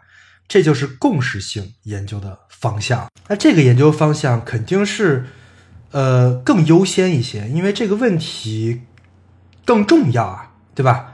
就是我得先确保你们能听懂我在说什么，我才能接接接着再说什么这个词儿，我为什么要用这个词儿？这个词儿从哪来的啊？所以这东西肯定很值得研究啊，肯定是更优先的。当然，我觉得我说到这里，可能很多人也没听懂啊，根本还不是不明白这个共识跟历史是怎么区分的。索绪尔举了很多例子来说明这个区分是在区分什么，但是他的例子呢都太学术了，什么拉丁语怎么演化成法语的呀什么的，大多数人没这个经验啊。我就照猫画虎，我来举个中文的例子，就比如说我说这个中国足球真是 YYDS 啊，哎，我是真不想用这种 过气的流行语做例子。毕竟我这播客也不是说过两年就没人听的播客了，我还指着它流芳百世呢，对吧？当时真是什么二零三一年有人听这播客的时候，听到二零二二年的时候有个词儿叫 YYDS，这他妈得多尴尬呀！但是没办法，我必须得举一个语言学现象，对吧？然后像这种语言学现象呢，可能是更好理解的，因为是一种所谓的流行语的语言现象嘛。那。那我说这句话，我怎么来分析这句话呢？所谓共识性的方法呢，就是我在说这个词儿，比如说 YYDS 这个词儿，它在这个一套系统里出现的逻辑是什么样的？这个逻辑很简单嘛，这个逻辑就是 YYDS 呢，就是永远的神，对吧？是永远的神的汉语拼音缩写，所以它是两套系统的融合的产物，一套是汉语拼音，一套是那个。语就是就是汉字，对吧？所以只要凡是学过汉字跟汉语拼音这两套语言系统的人，那么应该都能拼出 YYDS 是什么意思，或者说你给他解释一下，马上就明白，而且自己就会用了啊。这就是共识性的分析。我是通过同时的系统来进行这个语言的分析的。那历史性是分析什么呢？历史性其实是分析的这个词的谱系。YYDS 是永远的神的缩写，那永远的神这个词儿又是怎么火的呢？如果是历史性的语言学家，就开始找这个词的发声学了，然后就发现啊，是有个网络主播在评论，在在在评论这个电竞队队伍那个乌兹的时候啊，就是 UZI 啊啊，然后他就阴阳怪气来着，哎呀，乌兹永远的神啊，然后这个这个主播说话的时候特别可乐，然后于是就在这个。电竞圈就传开了啊，就永远的神。然后因为这“永远的神”这个几个字儿啊，这这个这个意象特别的通俗易懂啊，就特别的俗，啥都能游泳的，啥都能永远的神，对吧？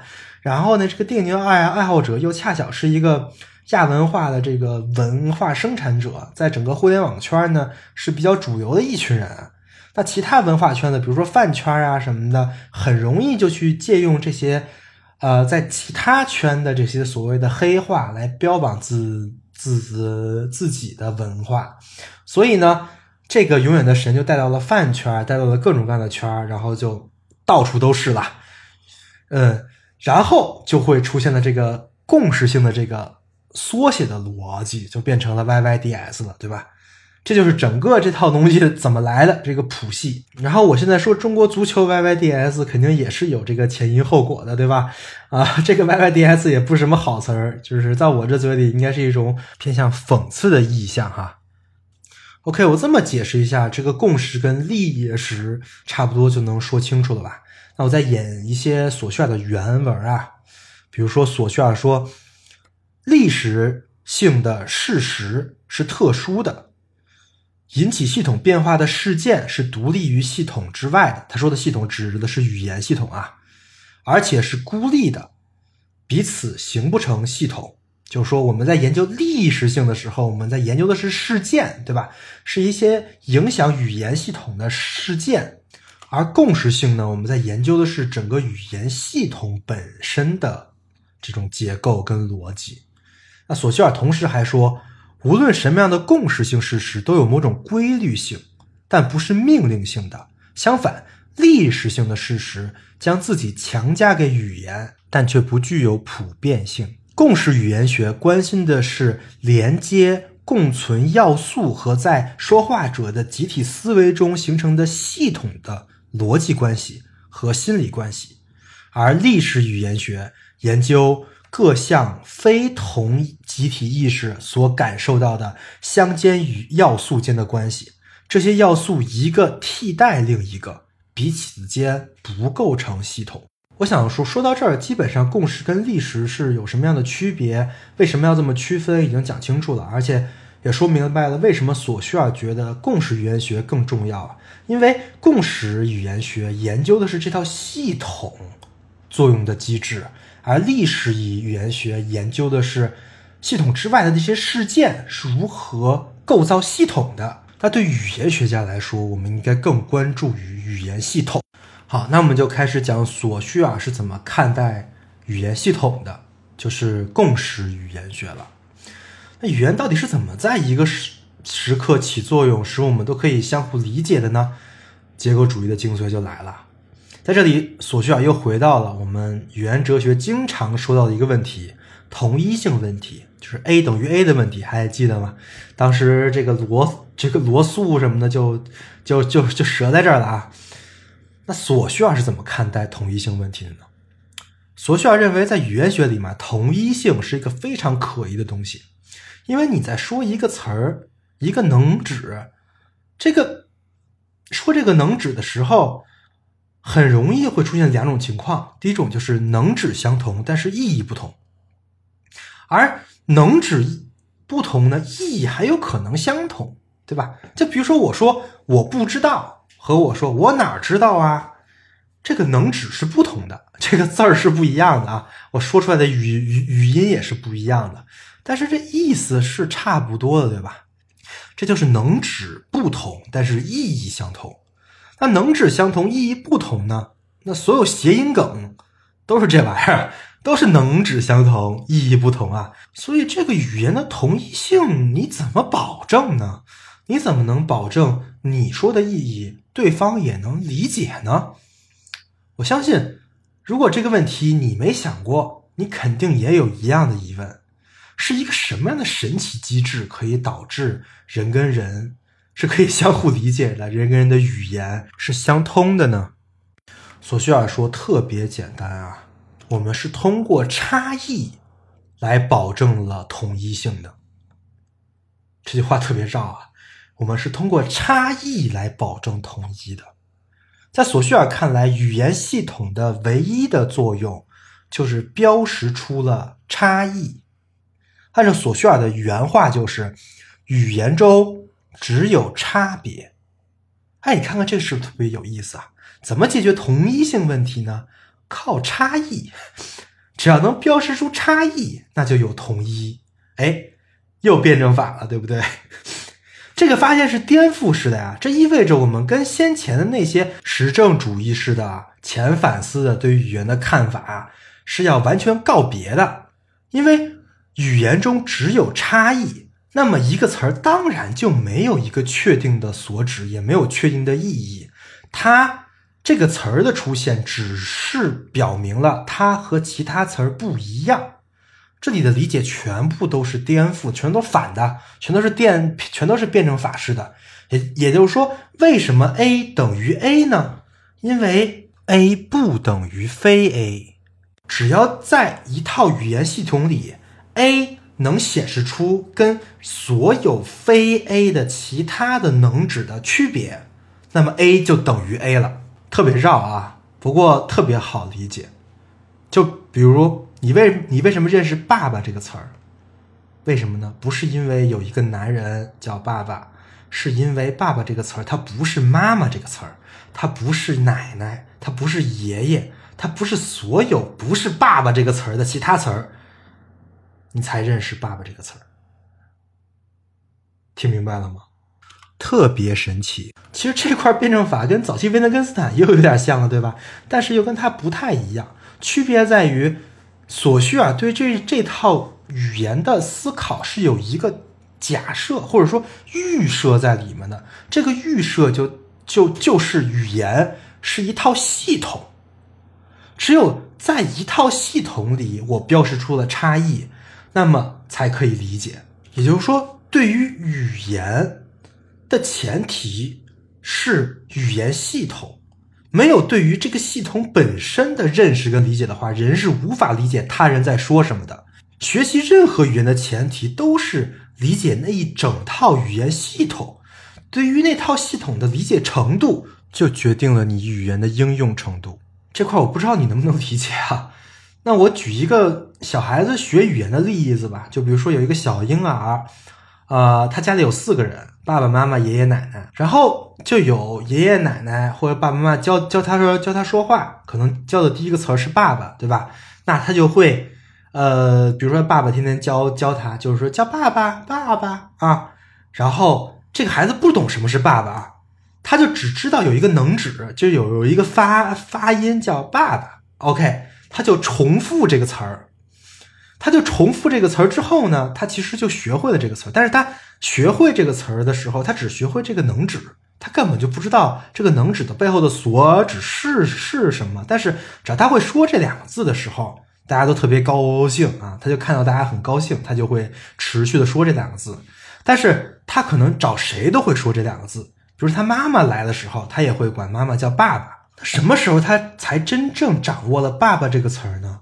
就是他都叫错过一遍，就是他管妈妈也叫过爸爸，然后被妈妈制制止了，说我不是爸爸啊。然后管爷爷也叫过爸爸，管奶奶也叫过爸爸，他都他都叫过一遍，然后都被制止了。只有管真正的父亲叫爸爸的时候，他大家没有制止制制止他，OK，他这才明白了，他这才明白了。爸爸这个词儿到底是什么含义？明白吗？他是这么理解的，人都是这么理解语言的，甚至人都是这么理解符号的。这个事情特别有意义啊！就在我们学习日常第二门语言的时候，也也有用啊。我们学习语言第一件事就要做的什么？背单词，对吧？所谓的单词，其实就是构成我们要学的这套语言系统里的这些能指啊。如果我们学习一门语言，那背单词的方式是什么呢？一般的背单词方式就是我们把它翻译成母语，对吧？比如说我们背英语单词，我们要背，我们要念一下那个单词，再告诉他它中文是什么意思。但如果你都是按照这种形式来学，那你很难学好一门语言。为什么呢？因为你对于这门语言的系统的理解是按照中文系统来理解的。那这样的话，就会有各种各样的误误解啊！这些误解会导致你对这个系系统的整个的这个学学习都会有问题，会导致你的学习进度慢。所以，语言学就会告诉我们，学习一门语言，你在背单词儿的时候，你不要用翻译的方式来背单词儿，而是要通过例句的方式来背单词儿。为什么呢？因为例句是代表这个单词儿在它那套系统中的位置是在哪儿啊？如果你能掌握这个单词在它那套系统中的位位置是什么，那这个单词你才是真正的掌握了。但是这不重要，重要的是你还对这整个的语言系统有一定把握了。你真的把握住那套语言系统的时候，你才能学会那套语言啊。我相信，只要学过外语的朋友都明白我说的这个词儿是什么意思。很多学习外语的人也是这么实践的。但是为什么这样有效？原理是什么？我想我今天应该讲明白了。好，就是给大家嗯日常学习加点小 tips 啊，呃一个小插曲。那我们继续来说共识语言学。我们刚才说了，语言是一个差异系统，能指其实只是标出了差异而已。那我们能理解一个能指呢，是因为它跟其他能指的关系。那这个关系有什么样的关系呢？索绪尔提出了两种关系，第一种是句段关系，第二种是联想关系。所谓的句段关系呢，就是上下文啊，一个词儿只有在上下文中，在一个语境或者说一个整体里来显示一个差异的时候，才能明确意义。就比如说我们刚才举那个婴儿的例子，那上下文就是他他们他们家就就就就就就这四个人啊，然后然后剩然后剩下的都不是，所以“爸爸”这个词才能真正的标识出它在整体里的一个关系啊。这个弗雷格也说过，维特根斯坦也说过，这就是叫语境原则，对吧？只有一个词儿，只有在语境里才有一个确定的含义，这是非常重要的一个原则啊。但是在索绪尔这里啊，不太一样。这个句段关系啊，除了这种语境原则之外，还有一个语法的含义。就比如说，在这句话里啊，这个位置，这个词儿这个位置应该是个主语的位置。那么我们就要把它理解成一个主语，对吧？这个就是句段关系能给我们理理解能指带来的这些东西。按照索绪尔说啊，在一个句段中，一个要素之所以有价值，是因为它跟它之前或之后的，或者前后两个要素相对立而产生的价值。这就是句段关系起作用的方式。句段关系是一种。很明确的一种在场的关系，对吧？因为所有这个上下文嘛，上下文就是里面都有好多词儿，这些词儿都是在场的啊。每个词儿都标示的是一个差异啊，这就是句段关系的起作用。那联想关系是什么？联想关系跟句段关系相反啊，它是一种不在场的关系，就是这个词儿你说出来的时候，其实你会。对它相同家家族的词或者相同音的词都有想象的空间。就比如说我提“爸爸”这个词儿，你肯定会联想到妈妈、爷爷奶奶等等等这些词儿，对吧？因为“爸爸”跟这些词儿就联系起来了，它们都是属于这种名称、亲属关系的这种名名名称，对吧？它有这么一层联系。那这里所需要的理论就跟像后期维特根斯坦啊什么的就会有有一些相似。后期维特根斯坦也认为，语言之所以能被理解，是因为家族相似，它有这么个特征啊，就是语言是分类的，它有一类一类的这样的词啊。啊，但所需要的联想呢，又不一定是家族关系呃相家族相似的这种联想。就比如说，呃，我一提“爸爸”这个词儿，我马上能联想到的还有于谦，对吧？我也不知道为啥，但是但其实我知道为为啥。但是你说于谦老师跟“爸爸”这个词儿呢，他肯定不是家族相似。但是这个联想是很自由的啊，对吧？所以所需要的联想关系是一个非常自由的联想关系，这又被后面的结构主义者称之为叫做能指链。我想这个好理解吧？就是一个能指能联想到，能能连到另外一个能指。从而又能连到其他能指，这个一一直连下去，就形成了一条链条，就跟锁链一样，一环扣一环，这就叫能指链啊，特别简单。能指链在后现代哲学里也算是黑话了啊。如果之后还有后现代小将张口闭口能指链啊，大家应该都能明白它是啥意思啊，起码能接个招啊，就是它就指这玩意儿。所以说，句段关系、联想关系这两个关系同时运行。就把能指跟能指连在了一起，作为一个差异系统的语言，就因为这些关系来结构成了一个系统。索绪尔说，一个概念让人想起的不只是一个形式，而是一整个潜在的系统。有了这个系统，我们才能够获得构成符号所必须的对立。而光凭符号本身没有任何意义。一个语言系统就是把一系列不同的声音和一系列不同的概念所结合，但是把一定数量的音响符号跟同样多的思想片段结合起来的时候，就会形成一个价值系统。这个系统是作为每个符号内的语音要素跟心理要素的有效连接物。尽管能指跟所指分开考虑时都只是区别性的和不确定的，但是它们的结合体却是一个确定的事实。这甚至是语言唯一的事实种类，因为语言机制特有的功能就是要保持两类差异性的平衡。这就是说啊，共识语言学其实就告诉我们，我们说的任何的话语，只言片语也好，一点点的话语也好，其实。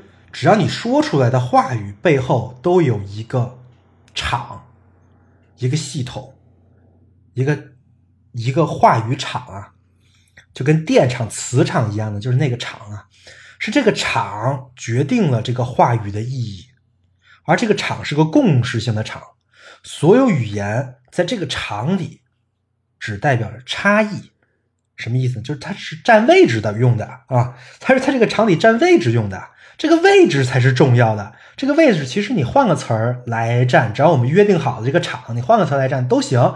这就是任任意性原则嘛。只要有词儿占这个位置就行。这个词儿本身不重要，但这个位置重要。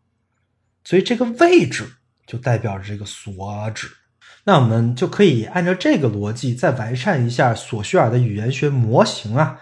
我们之前说了，索绪尔的语言学模型就是，呃，语言来包裹了世界，然后语言分能指跟所指。那现在呢，你会发现这个飘在这个所指上的这个能能指啊，它不是一层均质的膜，它不是一层均质的膜，它是有结构的。这个结构是一定的，就比如说我们刚才说的啊，就是是两层膜，一一层是水膜，一层是油膜啊，最上面那层是油膜。它在在这个油膜上，你是能看出这个油花的啊，能看出很多气泡的。这些结构，它它它有的使这些油连连在一起，有的使这些油变成各种各样的这种颜色，这些结构。就是我们语言之中的结构，而整个这层膜就是我们所说的这个场。OK，这个共识语言学讲到这儿，我觉得就基本上算讲明白了。但是我想说的是，我们刚才说的这一系列的创建，包括语言系统是一个差异系统啊，它绝对不只是适用于语言系统的。这个索绪尔也发现了，索绪尔是语言学家。他的发现，他只能说是语言学上的发现，但是他自己也明白，这绝对不只是语言学的发现。毕竟语言是一切的前提，对吧？那语言的结构是不是跟其他的东西也非常像呢？或者说，语言的结构是不是也能运用在其他的研究方向上呢？索绪尔提出的一个新的学科啊，叫做符号学，这是他在他那个年代还没有的一个学科。索绪尔认为。语言其实是可以被归类于更大的一个系统里的，这个系统呢就是符号。索绪尔说，符号学将告诉我们是什么构成的符号，什么规则在支配它。既然这门科学还不存在，没有人能说出它将成为什么样，但是它有权存在，它的地位是先前就确定了的。语言学仅仅是符号学的一部分，符号学所发现的规则也适用于语言学，且后者将是人类学事实中的一个确定的领域。这就是索绪尔对符号学的野心啊！那这么说完，到底什么是符号学？符号学研究的是什么呢？其实我在之前说了啊，索绪尔认为有一个最小意义的承载单位，在语言学里就是这个能指，就是这个发音，对吧？但是在符号学里，这个最小意义的承载单位是有各种各样的情况啊。比如说一张人脸，它也是符号，它也承载了意义。比如说有喜怒哀乐，对不对？或者说一一个文字、一幅画，这都是符号。甚至是你能感受到的，其实所有东西，只要它承载着意义，或者你认为它承载着意义，它其实都是符号。那这个研究范围可就大了。当然，索绪尔的野心最后是成为现实了。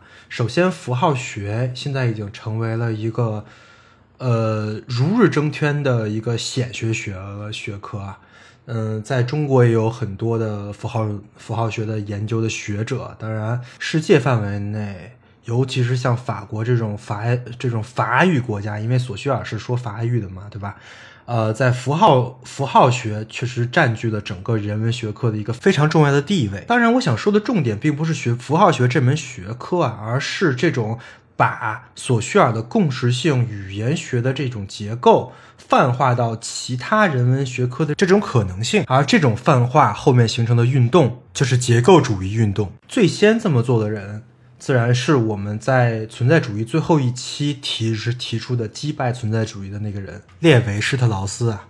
列维施特劳斯是一个人类学家，但他同时接受了索绪尔以及索绪尔共识性语言学的所有的内容，并把这些内容在人类学的这个范围内进行了改造。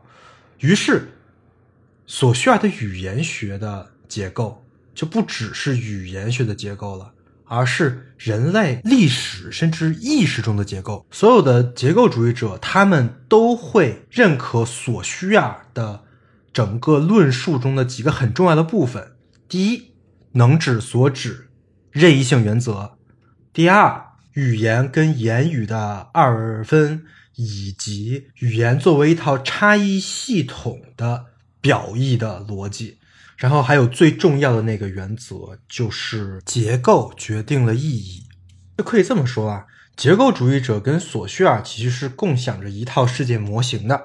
就是我们，我我刚才说的世界模型，就维特根斯坦有一套，索绪尔有一套。那个结构主义者们只不过是在不同的领域在运用这个模型，在分析问题而已。我举个例子吧，结构主义几大天王啊。首先呢，我们说列维施特劳斯把这套模型带到了人类人类学，他找到了非常多的人类学的底层的结构，比如说乱伦禁忌，通过这个结构来进行了人类学的整个的推演跟重构。罗兰巴特则是把这套东西带到了文学层面，开始运用结构主义的方法分析文本，从而创造出了属于他的叙事学跟符号学。那福柯呢？福柯，福柯就厉害了啊！福柯把这套东西用来分析历史，然后福柯发现，所谓的人性、主体性啊，在这套结构里面只不过是一个能指而已，就就是人其实是不存在的啊，就是所谓的主体性，更多的是一种系统结构出来的效果。这就非常的具备颠覆性了。进一步，拉康啊，拉康来了。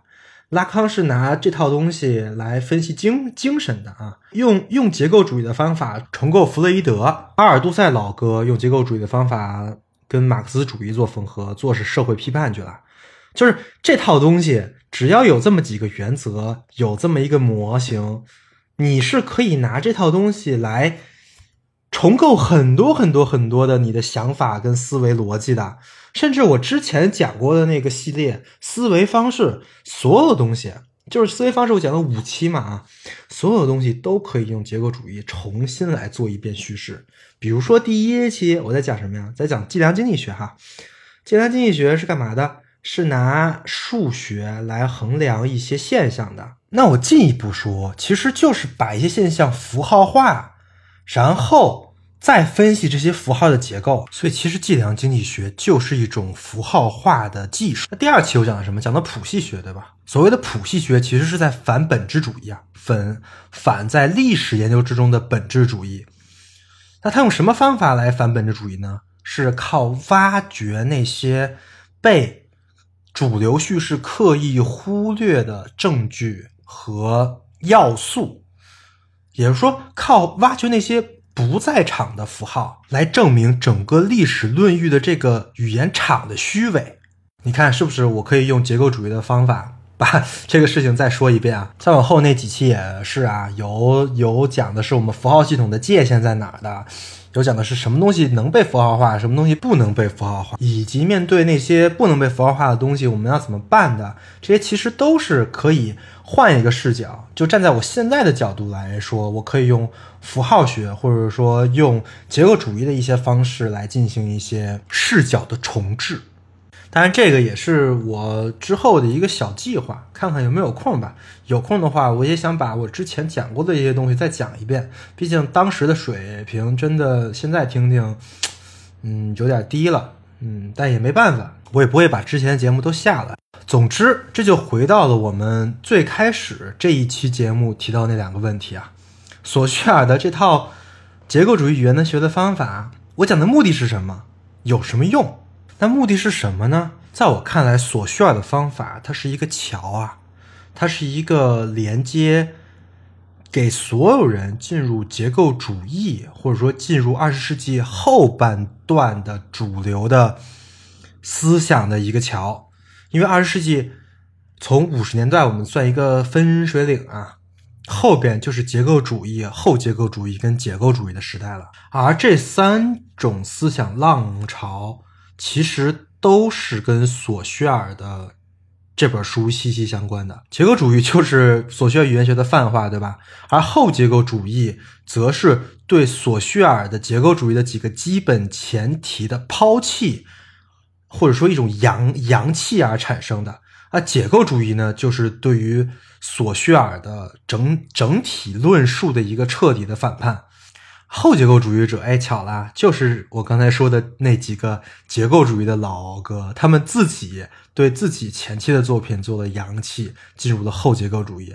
而解构主义者呢，著名的两位啊，德勒兹、德里达啊。但是如果你想知道德里达到底在讲什么，你必须得懂索绪尔，因为德里达，比如说他他他反那个语音中心主义，反罗格斯中心主义。什么是语音中心主义啊？其实就是索绪尔的这套，你知道吧？就是因为索绪尔在索绪尔这里，语音是比文字更更具核心地位的符号系统。而德里达反的就是这玩意儿啊！另外，德里达批评在场形而上学。什么是在场形而上学啊？那就是索绪尔的这个共识性的这个假设，你知道吧？就是德里达就认为共识性这个事儿本来就是一种幻觉。当然，没有人有这个超能力可以把时间停止下来，你不能把这个当成一个研究的方向。当然，这都是后话。我只是想说，索绪尔其实是维生素 E 二十世纪重要思想系列的一个很重要的终点，也是一个起点。可以说，从这期之后，维生素 E 开始了一个新的论域，就是维生素 E 二点零，可以说是二点零吧。但是，我觉得这个这这种符号对我来说意义意义不大呀。不管是一点零也好，二点零也好，总而言之，它是一个整体上是一种新的方向。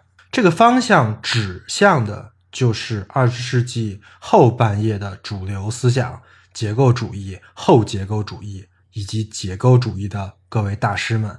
当然，里面也包括了精神分析，包括了各种符号学。这是一次巨大的范式转换啊！而这范式转换的核心，其实就是这个差异的系统跟我们对真理的一个。认识的倒转，而这都是所需要的这本普通语言学教程带来的。OK，讲到这儿，我今天的内容差不多就结束了。但其实这本书远远没完啊，嗯，有非常多的内容我没有讲。原因呢是两点，第一点呢就是那些内容主要还都是语言学的内容了，毕竟所需要是语言学家嘛，而我只是把我认为更有哲学内容的那些部分我挑出来讲了。这个如果大家感兴趣的话，可以。就尤其是对语言语言学感兴趣，因为我之前也大概介绍了一下语言学到到底是讲什么的嘛。如果你真的对那些东西感兴趣的话，可以去呃各种地方嘛，因为这个这个书应该也过了产权保护期了，呃著作权保护期，所以你可以去下载也好，去 Kindle 商店买也好，去买一本实实体的也好，可以好好的读一读，因为还真的很有意思啊。如果你对语言学感兴趣的话。啊，第二呢，就是关于历史语言学的很多东西，我也没有讲啊。呃，这个主要是因为没时间了。本来那个我觉得也挺重要的，尤其是索绪尔对于类比的这个这个事情，在语言学的在语言当当中的地位的论述还是很重要的。呃，大家有兴趣的话，也可以自己看一下。不过这个我们会在后面讲，因为嗯，在后面如果要讲拉康的话。肯定要涉及到关于语言的转喻啊、隐喻啊这些事情。另外，在讲福柯的时候，肯定又要再讲谱系学，对吧？呃，在我看来，历史语言学跟谱系学是非常非常近的啊。其实福柯也是在用 历史语言语言学的方法在做自己的学问啊。所以这块儿我们都留在后面讲吧。好的，那我们这期就到此为止。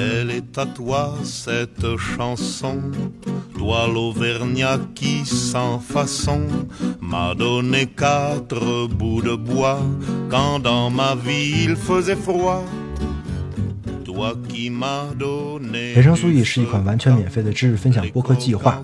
目前，维生素 E 已有了自己的社群，跟除播客外的各类实践项目。社群跟项目的通知均在 Telegram 频道。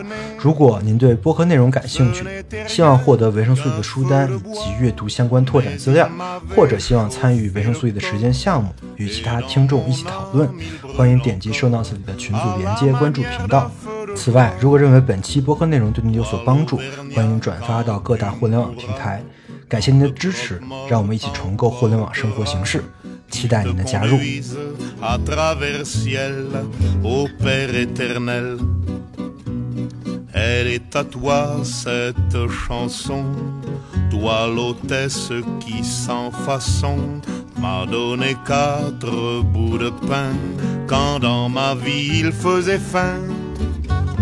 Toi qui m'ouvris ta huche quand les croquantes et les croquants, tous les gens bien intentionnés s'amusaient à me voir jeûner.